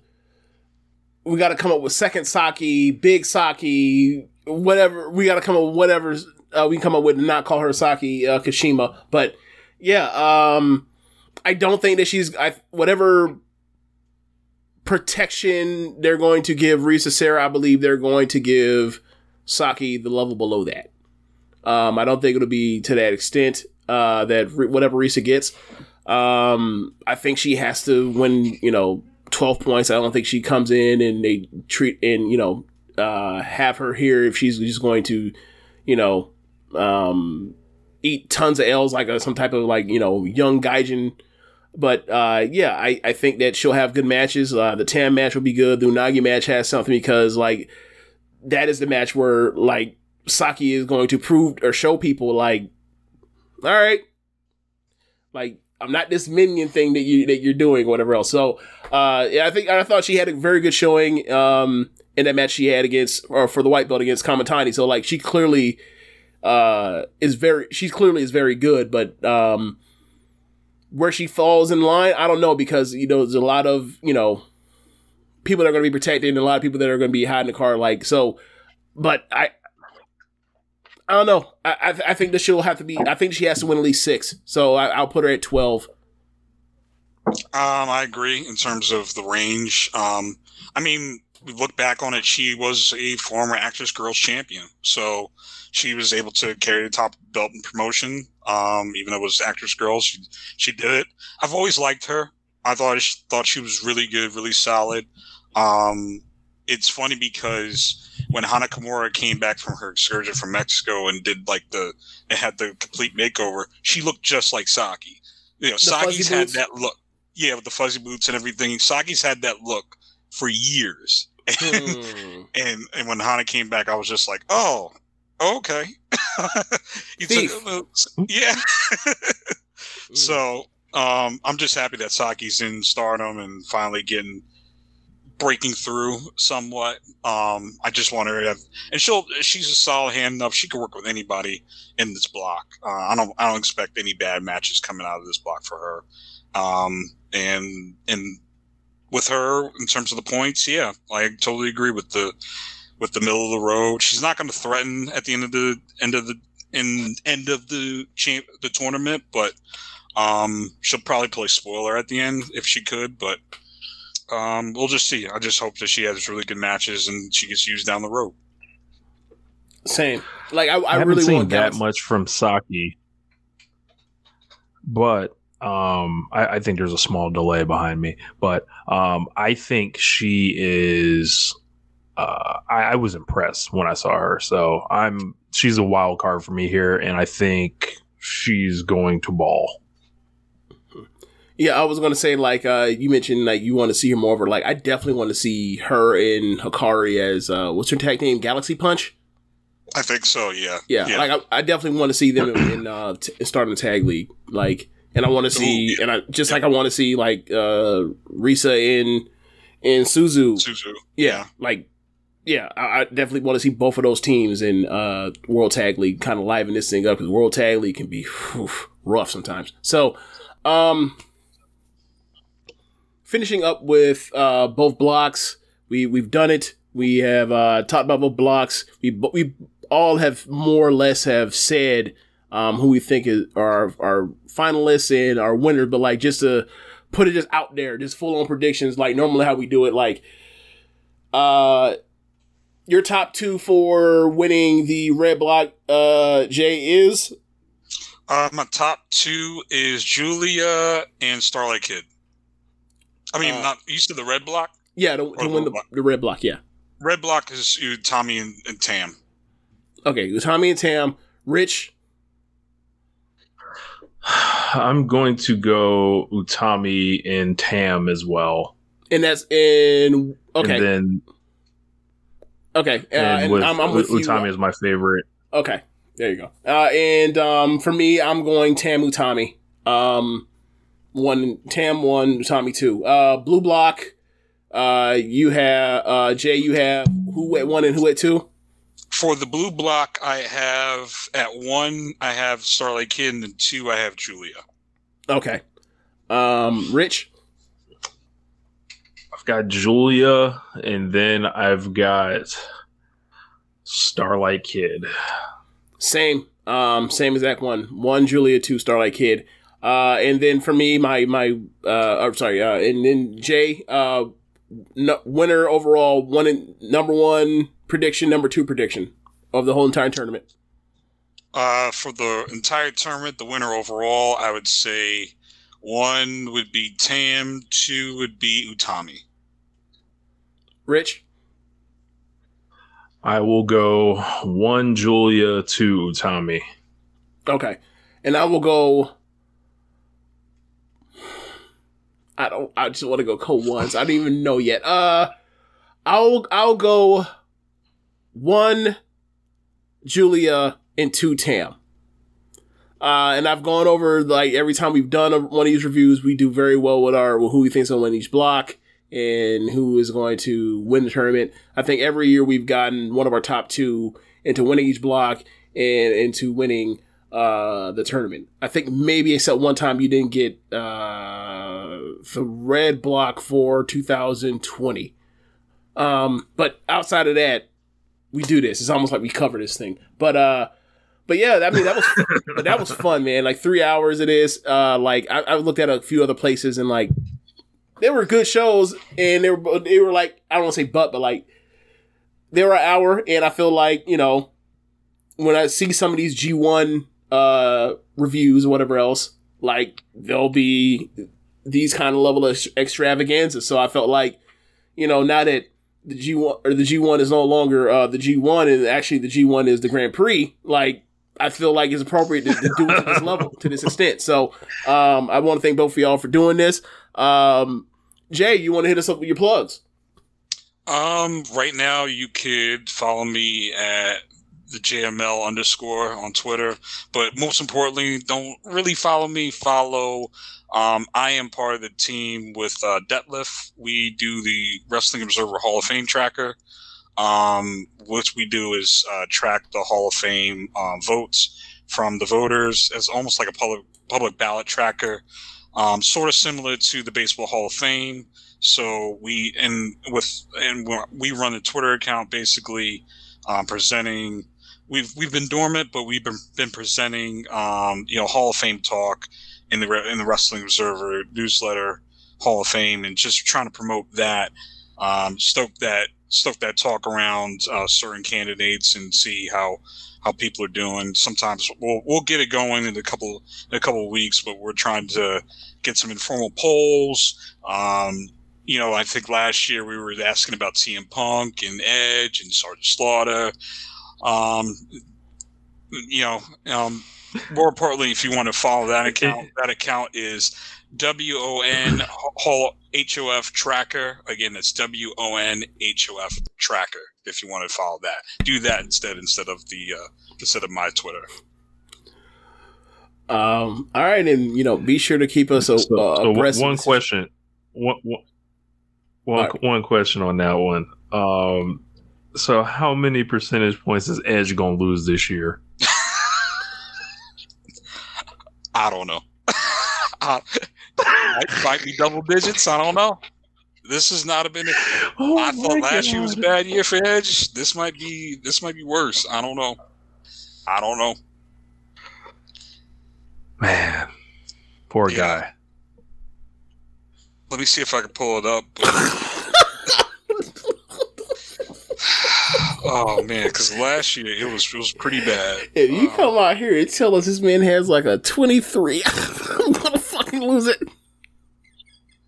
Okay, so God, last year he had a 12% drop, so he was at 30. He was at 32% in 2021, at 2021 last year, and he was at 44% in 2020. So, yeah, it might get ugly. Yeah.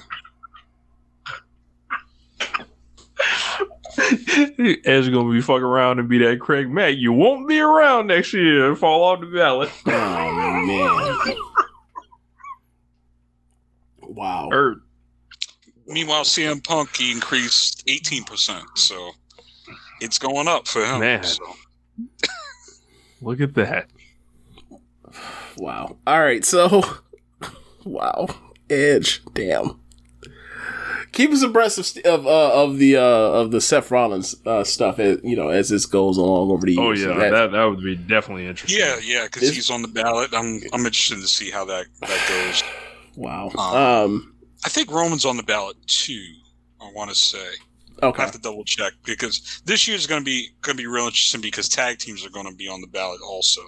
So I don't know how that's going to work out, but we will see. All right. So, as I said before, thanks for being on. And we got to get you on here more often. But yeah, thanks for listening, y'all, to the extravaganza, if you will. Be sure to rate us on whatever app you're using. Listen to this. If you go to our description or link in description and go to our Red Circle Drop for the donation, but outside of One Nation Radio, listen to other shows on the network. We have Keeping It Strong Style, The Rick and Clyde Wrestling Show, Grown Men Watch This Shit, 8-Bit Suplex, The Grave Consequences Podcast, AEW Match Guide, All Things Elite, Meet the Press Slam, Get in the Ring. I'm blanking on one. Rich, you know what the third show is from Danny. I'm blanking on it. I mentioned Get in the Ring. I mentioned Meet the Press Slam. Meet the Press Slam. Great Match Generator. That's the one. Great Match Generator. Thanks for listening, y'all. Later. Be happy with pro wrestling.